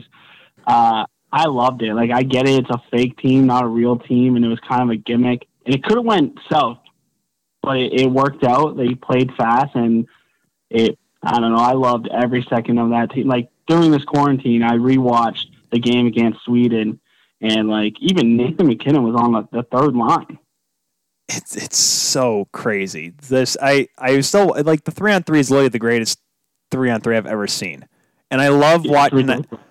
It's the reason why I say just get rid of the shootout, go ten minutes, ten minute three on three. You, it's the best hockey you'll ever see, and Yeah, I just remember because I was like, I even jumped out of my seat because it was such a crazy. Like I've never cheered. I've I liked John Gibson. I remember how good he was in his junior day, especially with Kitchener and all that. But I never thought he was gonna. I'm like, yeah, okay, he's good, but he was made of glass. He always got hurt when he was younger. And then he makes that big save against Sedin in overtime, and I'm just like, ah, Gibson's great. And then I then MacKinnon and Gaudreau. The fact, uh, I- that he was hurt during that game too, wasn't he? I, I think I remember them saying something like that. uh, he might Gibson, have pulled the groin or something like that. I'm not sure. Maybe it was a different. Maybe it was a Russian game or something. But well, when those splits that he made to make the save, I think so. yeah, yeah, that was uh, that was that was a lot of fun. Yeah, those teams. Now that's a good question. The uh, Team North America or the 2010 team. Uh, I'd give that one to the 2010 team just because that team was so veteran laden and they knew how to play. Yeah. And, and I think that's what did North America in because let's be honest, really the only awful team in that tournament in that 2016 World Cup was probably the Czechs. And Finland had a Yeah. tough draw too. So that's why I give Finland benefit of the doubt there. But the reason why North America didn't make it past round robin was because they choked against the Russians. And I think that's what we Yeah. do because they are so young. I mean, they they were literally built to be a 23 under team. Let's have the kids play, and they were exciting, but they didn't know how to get the job done. And it, had they tied that, had they got a point in that Russia game, you're right. They may have played Team Canada, and we would have all had, you know, the world would have exploded, probably. Yeah. Actually, no, probably the Americans. Yeah. Well, I don't know. Who who do you think was the worst team in that tournament? Uh, I mean, uh, the worst thing that you, to say America, like the Americans, it's tough because you knew they could have been better if they chose the right players. Phil Kessel. Yeah, uh, Phil Kessel, St. Allen's not great, especially during that time. But yeah, it. Uh, I'm not really sure. Like that's why it would be tough to say the Americans. Yeah, I well remember they like they came out and they built they were said that they were going to beat Canada and they built a team to beat Canada and then Canada just smoked him, and that was that's how it goes. But Yeah, well, I think during the exhibition games they beat Canada, and they're like, "See, oh yeah, I'm pretty. I'm. I. I. I mean, it was a long time ago now, which is well I do. I do remember though how Europe, how North America and like Europe just stunk during the prelim games and then Europe won and then Anze Kopitar said, "See boys, we fooled them." Um, yeah, I remember that. Yeah, that's. Uh, uh, honestly, I think that's why a lot of people hate on that because uh, the team Europe winning or getting to the finals. It's yeah, but it was a great tournament nonetheless. it was fun, except for the board graphics. That's yeah, that was that could have been done away with. Yeah, there's a reason they haven't uh, made a comeback for sure. No, gosh, it was that was some crazy times. But these are crazy times too, indeed. Here, Tate, and you know the OHL. Obviously, they were the probably the first to really go ahead and say we're going to cancel the season. I know the ECHL probably canceled before, but the CHL came out and said to me no Memorial Cup, and the rest of the leagues followed suit. You know what is the worst part? You know, as a fan of the OHL, that this season was canceled. What were some of the big stories heading towards the postseason? Uh, well, I think you kind of had you had a lot of teams that were good, um, that could have could have won in the West. Uh, like you, you're looking at Kitchener, London, Saginaw, uh, even Flint. Like that was such a mystery. Uh, what what was going to happen with those teams? uh, especially Saginaw was getting hot at the end. Uh, London was getting hot. Uh, Kitchener had their struggles earlier in the year, and then Mike McKenzie took over as interim head coach. Uh, they got Jacob Ingham back. It was just to me the story in the West because I think a lot of people knew Ottawa was was that team. I guess the Petes. I mean, they always beat Ottawa, but they struggle against every other team. It seemed like, but I think the story was what was going to happen in the West and who would have got to that Western Conference Finals. And, and to me, whoever won that series, uh, would have won won the OHL championship. So I think that that's what I miss, and and I was excited because uh, it looked like the Windsor Spitfires were going to play the Flint over to Flint yet to see a game. So I was pretty pumped to go see that. I heard they got like Little Caesars and some Buffalo Wild Wings. So super pumped for that to happen. It didn't happen, so that's that might be a little more upsetting than to see uh, who would have won the West. You know, Tate, um, as someone who is from Michigan and has been around most of the Lower Peninsula playing hockey, if you're going to go to Flint, uh, uh, I'll tell you where to go. Flint is a very uh, tough, t- tough city. Um, you know, it does have stuff, and it does have the big Perani's hockey store there in the mall, which is great. However, you don't want to leave your car unlocked over there, and you know, make sure your tires are latched together so they don't no, they don't get taken off. It's it's a tough neighborhood, but let's go into the Firebirds though, because obviously the town's a little funny, but this team is funny in itself because let's be honest, since they moved from Plymouth, they've been a doormat of the OHL, of mainly you know the Western Conference. Last place finish, last place finish. It's it, it doesn't go well for them. This year though, I mean they are able to somehow put everything together. They have the right combination of players, and then all of a sudden they start to get these wins, and everyone's like, "Oh, this team's actually good." And you know, you can look at it from the goaltending perspective. You can look at it from, you know, their timely scoring, the fact that they just seem to never lose at home. Ty Dellandrea, probably their best player. What made the Firebirds a special team this year? Uh, I think it probably starts with coaching. Like, I think Eric Wellwood is just, he's a player's coach. And I think a lot of, they were still, for the most part, a younger team. And I think players really like coaches that that coach to them. And Eric Wellwood, being so young, does that so well. Like we talked to uh, Dominic Hanig about this team, and he just mentioned like how often Eric talks to these individual players, and and oh, there's my cat jumping up now. there it is. Uh, I knew something was going to happen. Uh, but yes, I think Eric Wellwood is a big reason, and it's a reason I think they're going to continue to be good. You take a look at um, their Twitter feed, just the way they treat these players, and I I think it's because of you know their past and, and the situations that have been there.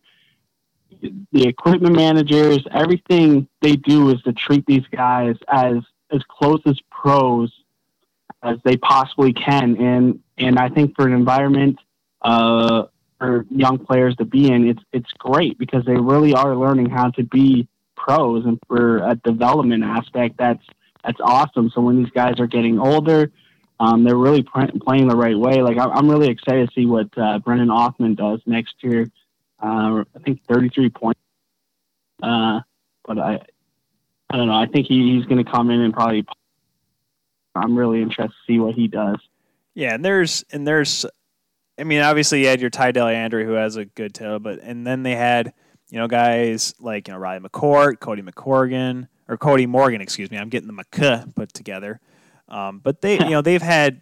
I mean, did they? Do you think they that was a team that could have gone far into the playoffs? I mean, you know, because like I said, I don't think this team has been in the playoffs since they've been in since they were in Plymouth. I mean, it's it's such a hard. At least if not, at least not as a contender. At least would this been a team to actually pose a threat in the West?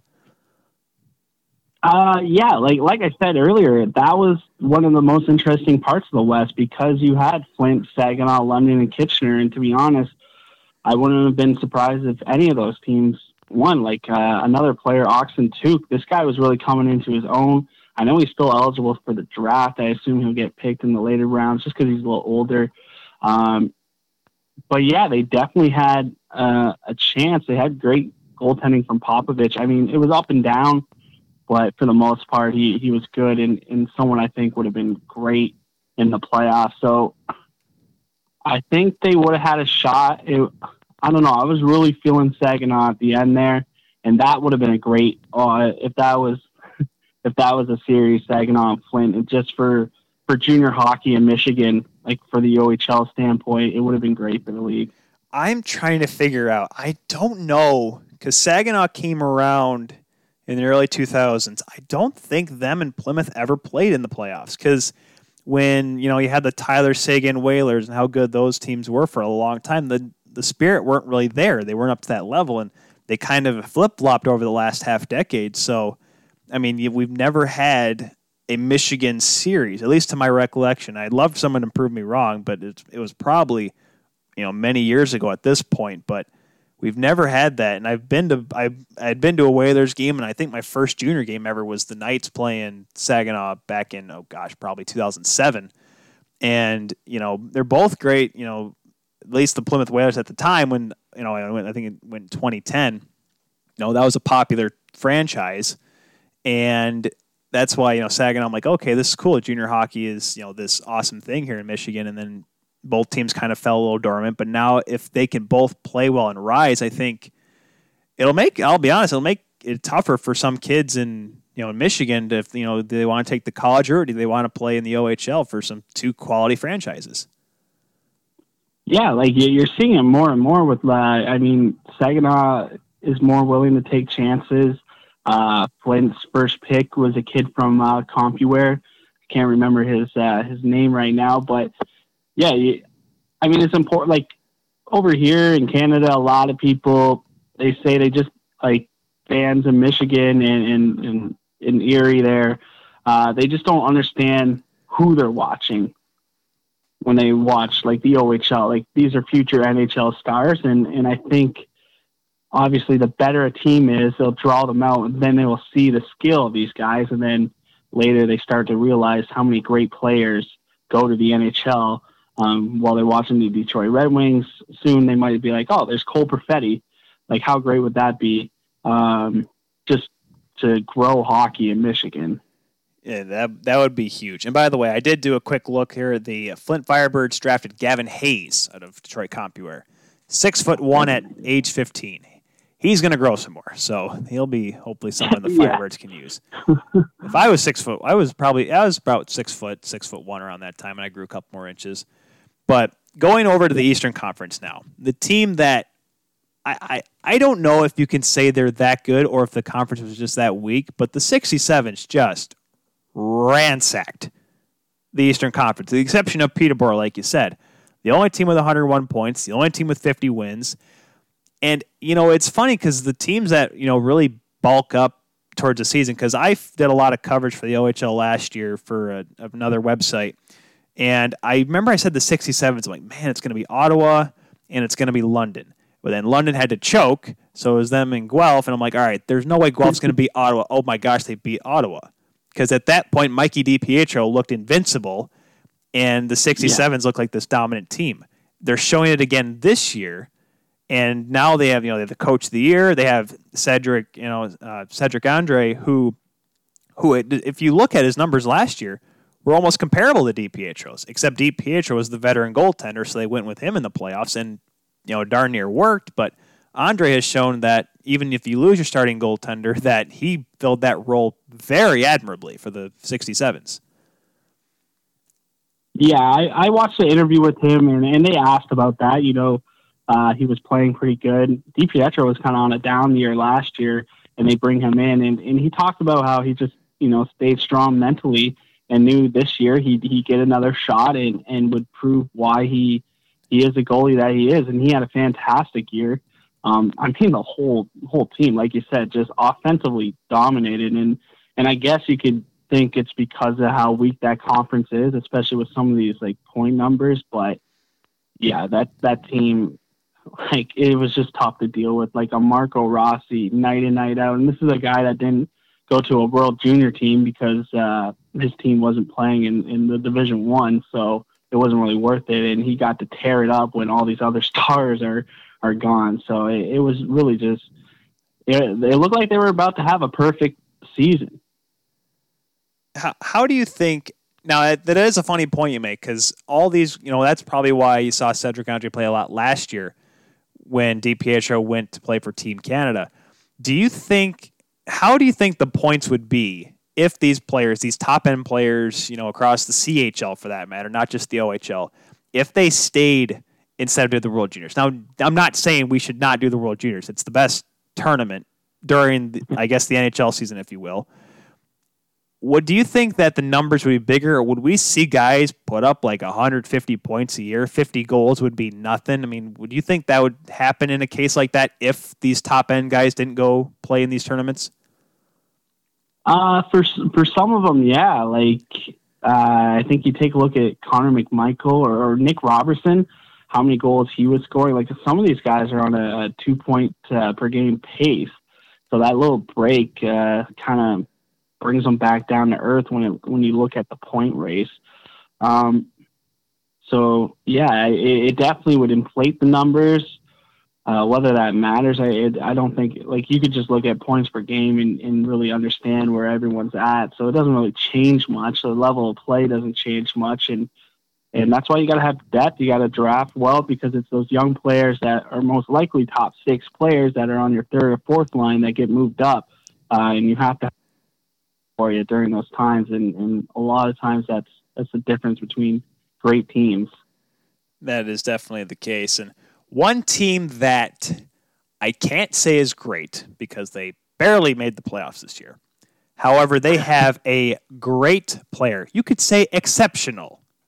See what I did there? Because you got exceptional status. Anyways, yeah, sh- good word to use. Shane Wright, and I'll tell you this: I after the whole Sean Day and after Joe Veleno kind of, you know, wasn't quite the superstar in the QMJHL, granting exceptional status was almost like a hard thing to try to do again. And then, yes, this kid was from Don Mills Flyers puts up, uh, was it 150 points last year? Like, okay, let's try it. And he goes to this Kingston Frontenacs team that has not been good since I couldn't tell you. I mean, was Harper still in office? I'm pretty sure that was how long ago it was. I mean, but then he comes in and just absolutely now, yes, 60 points doesn't sound like a lot, but look at the team he's playing with. This kid, if he's not rookie of the year, I don't know who is. Yeah, he he for sure is going to be getting rookie of the year. I mean, he was on pace uh, to possibly beat Tavares's exceptional status record for most points or points per game. Sorry. Uh, and he's ahead of Connor McDavid. And even looking at those GTHL numbers, he was ahead of Connor McDavid as well, or comparable to Connor McDavid. So when you look at everything about him, he, he definitely was exceptional because I was the same way as you with Sean Day. If you take a look at his uh, minor midget numbers, he did well. He was big and he, he skated well, but I think dominant players put up points. I know he was a defenseman, but even Aaron Ekblad, he put up point per game, and he he was a man child, and he still put up, like I said, some points. And and dominant players do that. And even Joe Veleno, again, that's another player. He played a year up. He did okay. Like he did good. He was a good player, but he wasn't dominant like uh, Connor McDavid and John Tavares were when they played a year up. And you even see uh, Jack Hughes when he applied for exceptional status, he got denied.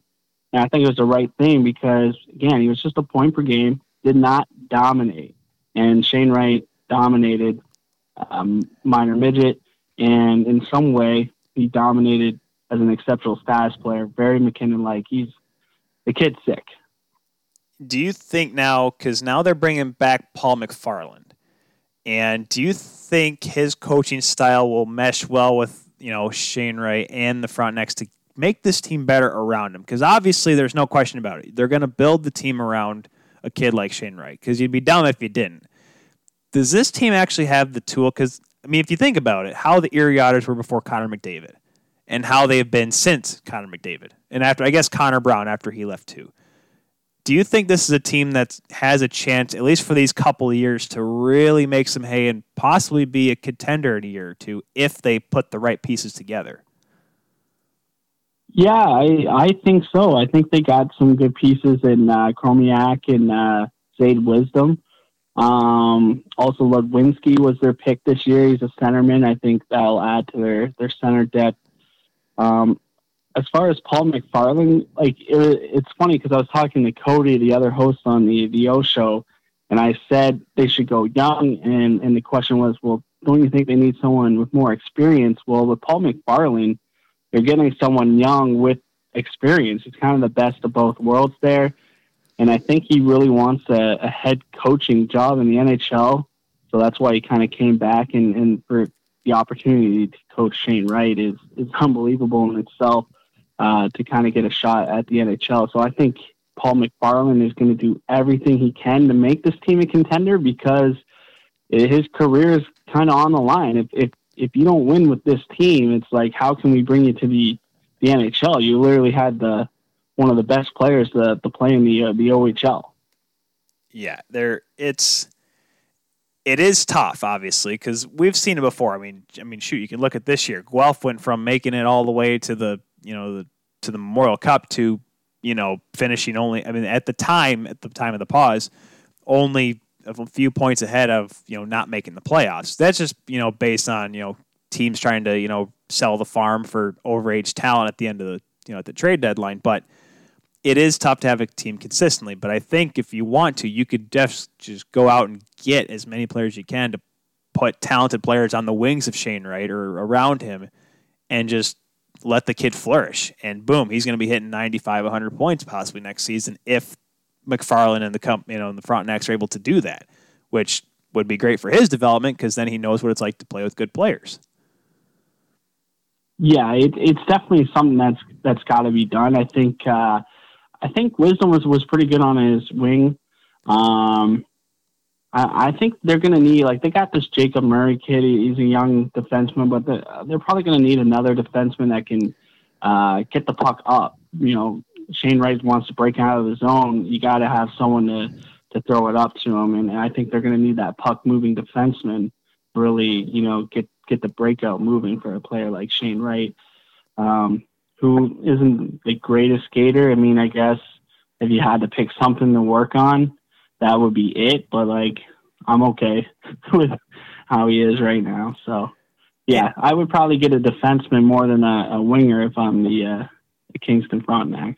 And of course, probably a goaltender would help too, because if you have a goaltender that has a goals against average of over four, and they're asking, you know, if they look at your numbers and they ask if you play lacrosse, I'm pretty sure, you know, uh, you know that could definitely help. And and granted, yes, and there the numbers for goaltenders can be kind of skewed at times just because of how, you know, I mean, Kingston they weren't like I said they weren't the best team. They were at the bottom towards the playoff picture, and yeah, goaltending's hit or miss with some. And I actually just talked with, you know, earlier on the show with Laura Astorian, who is a St. Louis Blues writer, and she, in their system, they have Joel Hofer.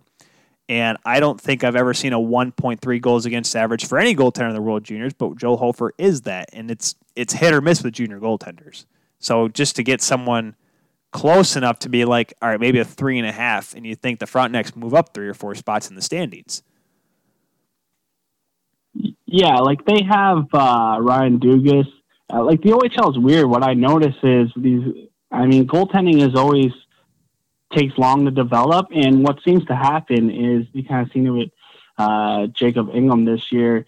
Older goalies seem to be the best goalies in the league. You know, you get a 20 year old goalie, and he seems to figure it out all of a sudden, and, and is one of the top goalies in the league. Uh, Dugas will be 19 next year. Um, so maybe he can figure it out. But yeah, you can always the OHL goalies. It's, it's kind of a carousel. They're always trading for each other, and, and you know once you get that 20 year old, you're you're pretty much set. Um, so maybe they'll do that. But I think Dugas like such a mystery. Like I said, it's like as soon as these guys get a little older, it's like they flip a switch and they just turn it on. I don't know how to explain it, but it's just something I've noticed in the OHL. Well, that's that's something you'll you'll never see a an exceptional status for a goaltender because it's so hard. Unless I mean, I don't think there's ever been a goaltender to have like a 1.0 goals against average or a 940 save percentage in the GTHL or something like that. Because the the funny thing is, is that because you have those you have two very separate, I guess, levels, if you will, in the GTHL. You have your top end teams, and you have your bottom end teams that aren't the best. Now, if you had a goaltender on you know a last place team in the GT, putting up 950 save percentage, okay, you could maybe talk about it. But I mean, when you're getting 70 shots a game, but you are right in the fact that goaltenders get traded all the time because I don't think I have ever. I'm trying to think of all the goaltenders I followed in the CHL that stayed that were exceptional and they were really good that stayed with their teams. Like even Zach Fucale got traded from Halifax to Quebec. We talked about Popovich, he was always a solid goaltender, getting traded to Flint. And I mean, I think Well, maybe even we mentioned DiPietro earlier too. So. Yep, Windsor to Ottawa.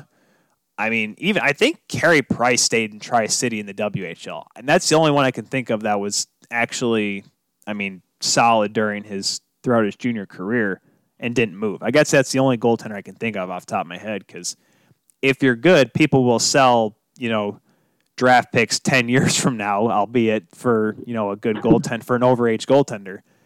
Which I Yeah, it looks like uh, Carter Hart.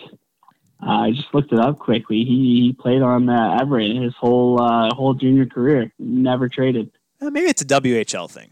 Maybe that's what it is. Yeah. Of course, then again, yeah. Of course, then again, if you see, hey, we have a good overage goaltender, maybe we should get better instead of trade him. Eh, who knows? I mean, Yeah. I didn't. Ex- I'll be honest. Carter Hart was sick too. So Oh, he was he was ridiculous. I mean, he. I mean, I don't even think Zach Fucale had a great tournament. I say that maybe that Carter Hart's tournament in 2017 was probably the best Canadian goaltending performance since I don't know. You could say maybe I don't even say Dustin Tokarski, maybe Steve Mason. I mean, probably that. I, I mean, that's how probably long it's been since Canada's had Yeah. such a consistent goaltender yeah, it says here he had a nine thirty. in the in the WHL, where it's just, I mean, it's physical, but it's lots of high sc- high scoring throughout the times. And Yeah. I mean, Oh, I he had a nine forty forty seven for the season. The nine thirty was that World Juniors. he's Both are just ridiculous numbers. and to think that I thought he wasn't going to make it with Philadelphia just because of the Philadelphia goaltending curse. I said, I'm like, oh man, they're bringing him up too early. It's not going to work. Oh, he's he's playing well. Well, this may actually work. Maybe Ron Hextall wasn't crazy, but then again, Ron Hextall was crazy. I mean, just let's put it this way. A little crazy. just a little bit. I mean, he only decided to attack Chris Chelios and you know slash Kent Nielsman and Nielsen and uh, let's see, fight Felix Potvin, which he learned that was a mistake, and none of us thought that was going to be a mistake. I'm just going to my historical references here now, but you know, I guess talking about that is you know goaltending in the OHL is so much different from. I mean, it's hard to ever say because Mikey DiPietro, you know, I hope he one day is able to make that jump to the NHL. I don't know how it's going to work right now with Markstrom and Demko up with the Canucks, but there's always certain goaltenders that say, "Wow, he he's looking good." And I mean, I can pick.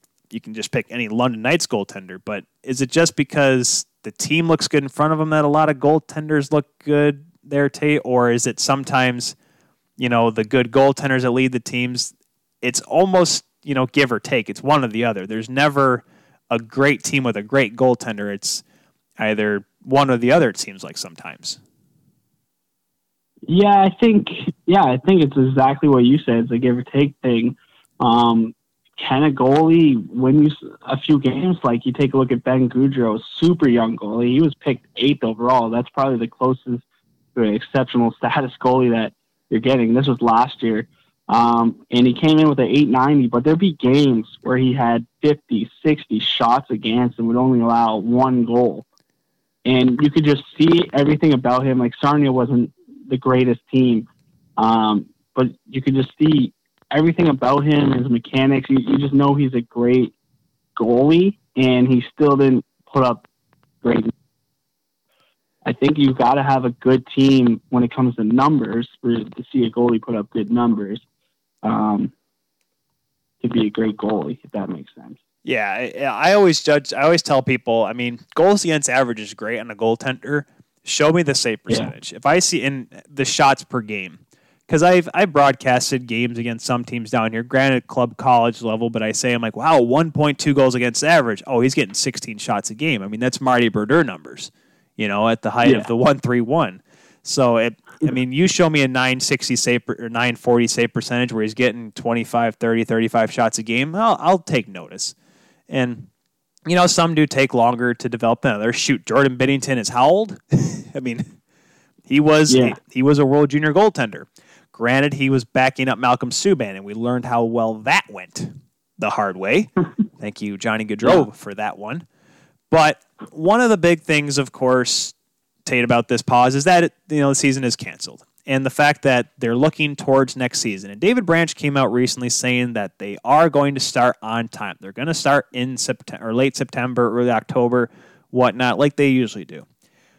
Do is it is it all talk at this point, Tate? Do you think, or do you think you know the commission has some has some merit behind what he's saying, and that this is possible?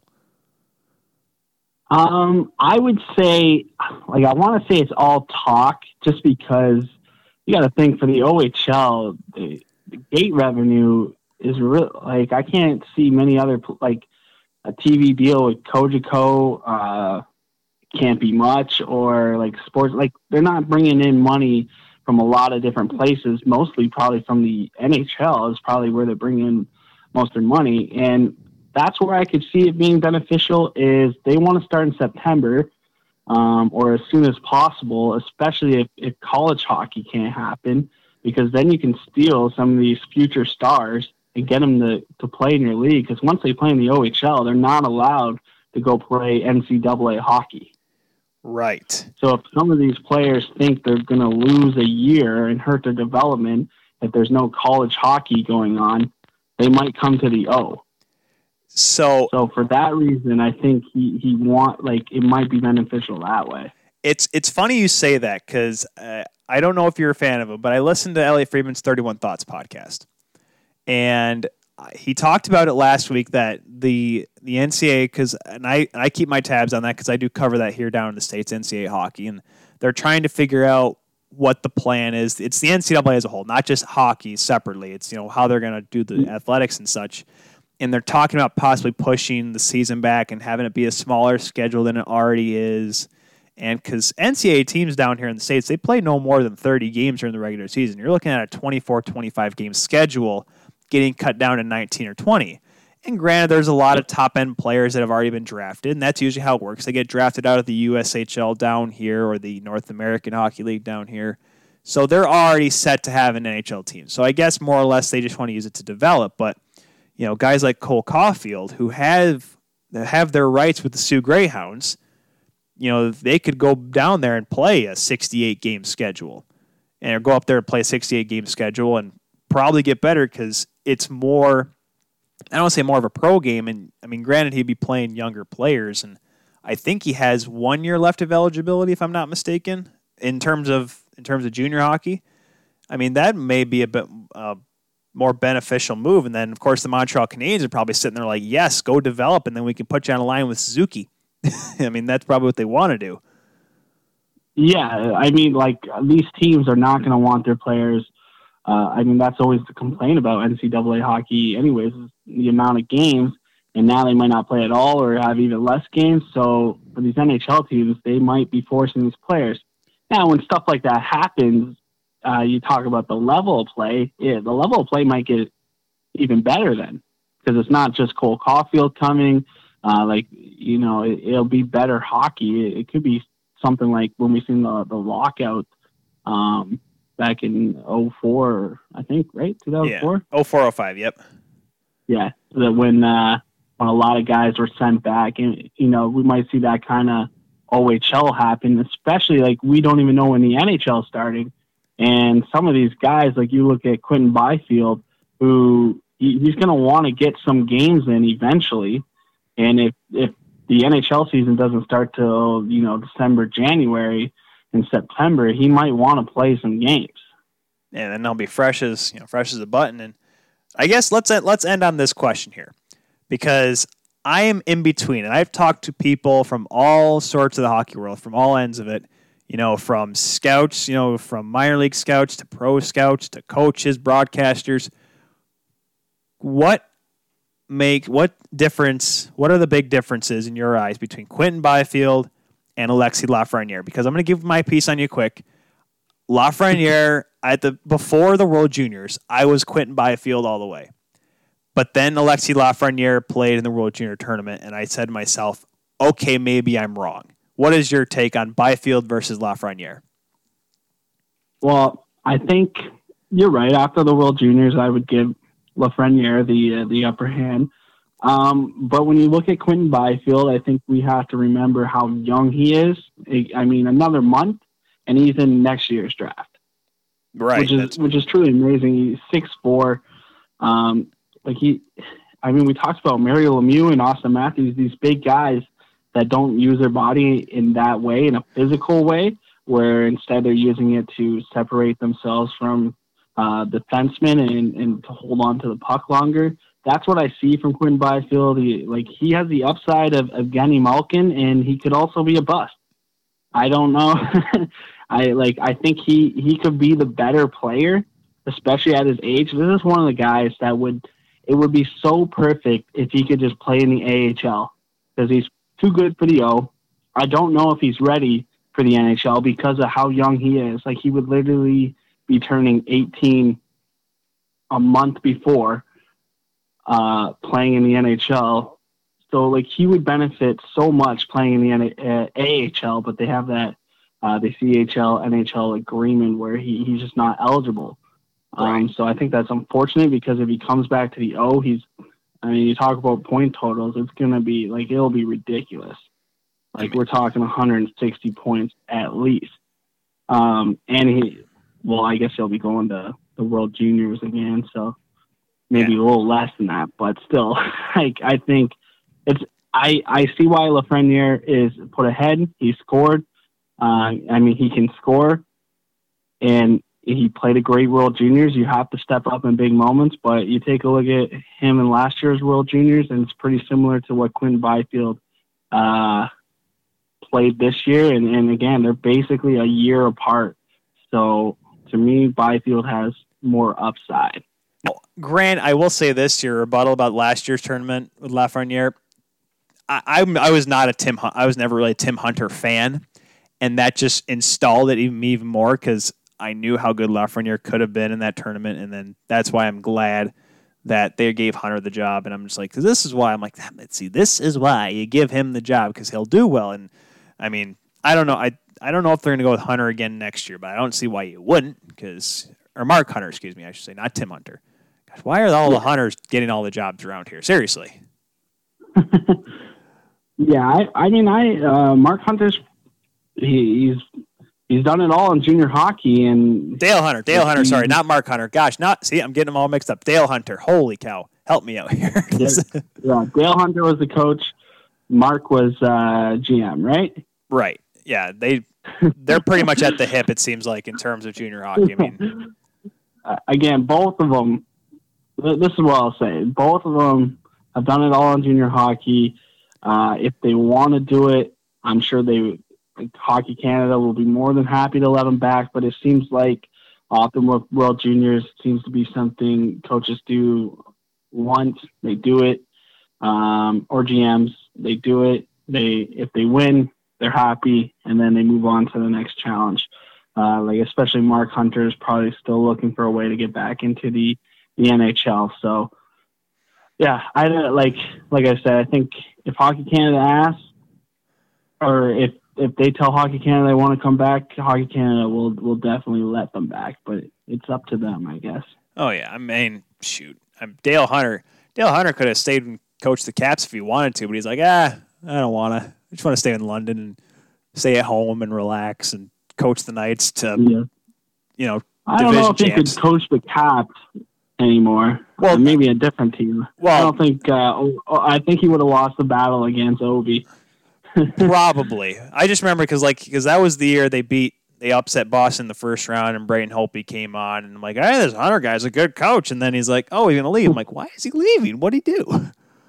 But hey, yeah, I think that was Ovechkin not uh, not loving not loving the coach. So, but he, he like he's another guy. He, he I don't know if he wants to come back to the NHL though, like because they they seem pretty happy in London and and they're so successful there it's just surprising that they haven't like they haven't gone anywhere. Like what I don't I don't understand because you would think the NHL would be open arms for these guys because of all their success in London.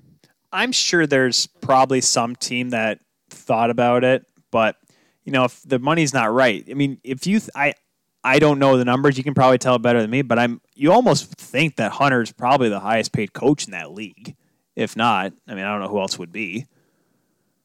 In the CHL? Yeah, or well, at least in the OHL. Or I- yeah, I'm, uh, they own the Knights and the Knights. What the Calgary Hitmen? Those are and maybe Quebec. Those are the three teams that really, really make money. So since he's a owner, I'm sure he's doing. I'm sure he's doing. He's doing better than me. Oh, he's doing better than all of us. Shoot, trust me. If, if we were doing as good as he was, we'd be on the radio. There we go. There we go. That, that, that's that's the pipe dream right there. But hey, I hey, I appreciate you taking the time coming on Tate. Folks, make sure you get on there and get on the Twitters and follow Tate Harris at Tate Harris nine. Make sure you go check out that oh the O podcast, the OHL podcast at Podcast OHL. Him and Cody Wall prov- provide great coverage for one of the best leagues and one of the three leagues in the CHL. Everyone can take their arguments on which they like. I've talked to people in the Quebec League, the Western League. They think their league is best. I love all three. Memorial Cup's great. It's a fun time. But make sure you follow that. When you guys recording next there, Tate? Uh, probably tonight. We got, uh, and we'll probably be out maybe Wednesday. We just interviewed um, Francois Lemay. He, he wrote a book. He actually coached in North Korea, Really? uh, their hockey program there, and he, and he talks about just how, you know, I guess the Russians used to coach them and in the 50s, and they've been using some of that equipment since. really? Like we're talking no curve on the sticks. Sometimes sharing sticks during drills because they don't have enough sticks. So it's uh, some, a lot of great stories that he shared. Um, the book is called "Take Me Back: Coaching in North Korea." Um, he's, he's he was supposed to go back coach there again, and uh, uh, but the pandemic stuff happened, and, and he's going to be on their bench for the women's national team. Um, so pretty interesting stuff. I was excited for the interview. He told some good stories. A little, a little scary, not something I would do, but uh, nonetheless, it, it was a great. I'm just trying to get some some different interviews, not always OHL related. Uh, I got like this weird. I'm not big on player interviews. I don't know about you Right. because uh, just the generic, like with podcasts like Spit and Chicklets and stuff like that. Like I will never be able to get you know these players that comfortable to speak with me in that manner. So I I don't really do too many uh, player interviews unless I think they're uh, they're fun and, and outgoing people. I guess. Well, it's funny because I last year I was doing a little bit. I did a decided to do a you know a preview episode because I was so involved with junior hockey last year in CHL. I did a uh, Canada Russia series preview, and one of the players for the Quebec League was Noah Dobson. And he had just been drafted by the Islanders, and I said, "Why not give this a shot?" I reached out to their PR guys, like, "Oh yeah, he'll talk." And I did the interview with them, and it sounded like he just woke up, and I'm like, "Oh gosh, this was this was a bad idea." And and I, I, I, it's funny looking back in hindsight. And I said maybe I should have asked him to change sticks that year, or it was a couple years ago now. But I maybe I should have changed sticks. Maybe not Bauers are good stick, but you know they sound like they break pretty easily. Anyways, enough of my awful 2018 World Junior jokes. Gosh, I still remember that. Just hearing Ray Ferraro go, "Oh no," and I'm like, "We're gonna lose this game. That's how it's gonna end." Oh, Yeah, I- can just picture. Uh, oh, oh no, that was just. Oh, I lay watching. I'm like, yes, we won. Dobson's got. You're kidding me in this. Oh, it's it's it's good to chuckle at now because you know I and it sucks that Ukko-Pekka may not be the NHL goaltender that he was in Sudbury, but I'm glad. I'm like it was my that was my goal. That was my favorite game the entire tournament that year because Mikey DiPietro versus Luke you know, Luukkonen, two of the best goaltenders in the CHL. I'll put that one, and I will argue that till the day I die. It was such a great game, hmm. low scoring. Both goaltenders were great, and just the worst break in the history, literally in Canadian hockey history. Just, ugh. yeah. If you haven't noticed, hey, I like. If you haven't noticed, hey, I like Canada. I'd like to cheer for Canada, even though I'm from the states. I just I love Canada a lot. So slightly partial. It's okay. We we we, we appreciate it. All right, Tay, we'll let you go here. Have fun uh, getting the podcast recorded. Like I said, folks, you can also catch the podcast on all sorts of platforms Spotify, Google Podcasts, Apple Podcasts, YouTube, and Twitch. Find them all there on the O Show. Thanks again once a Tate, or thanks. Oh my goodness, I can't speak anymore. Thanks again, Tate, for coming on, and we'll talk to you soon. yeah, thanks, Tyler. See you, man.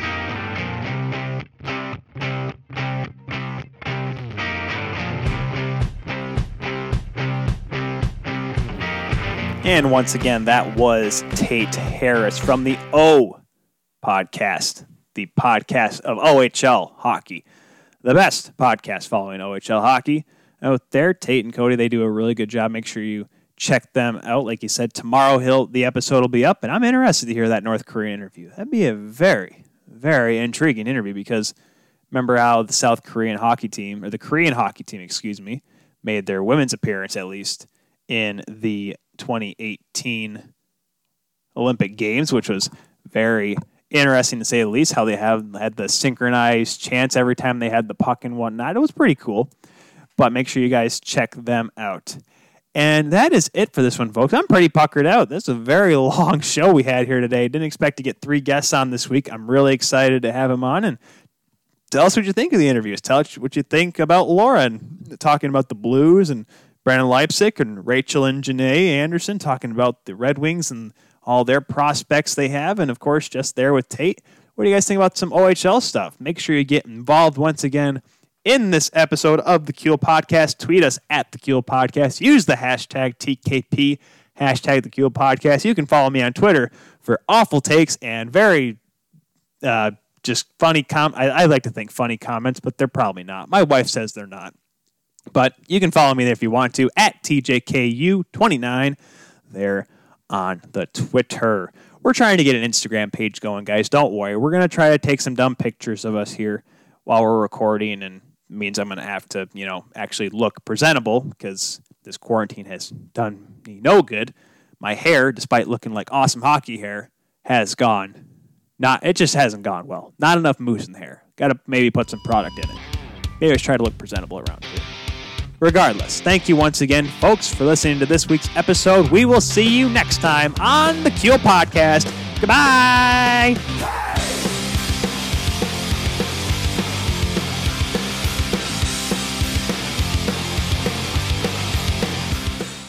That was a lot of interviews.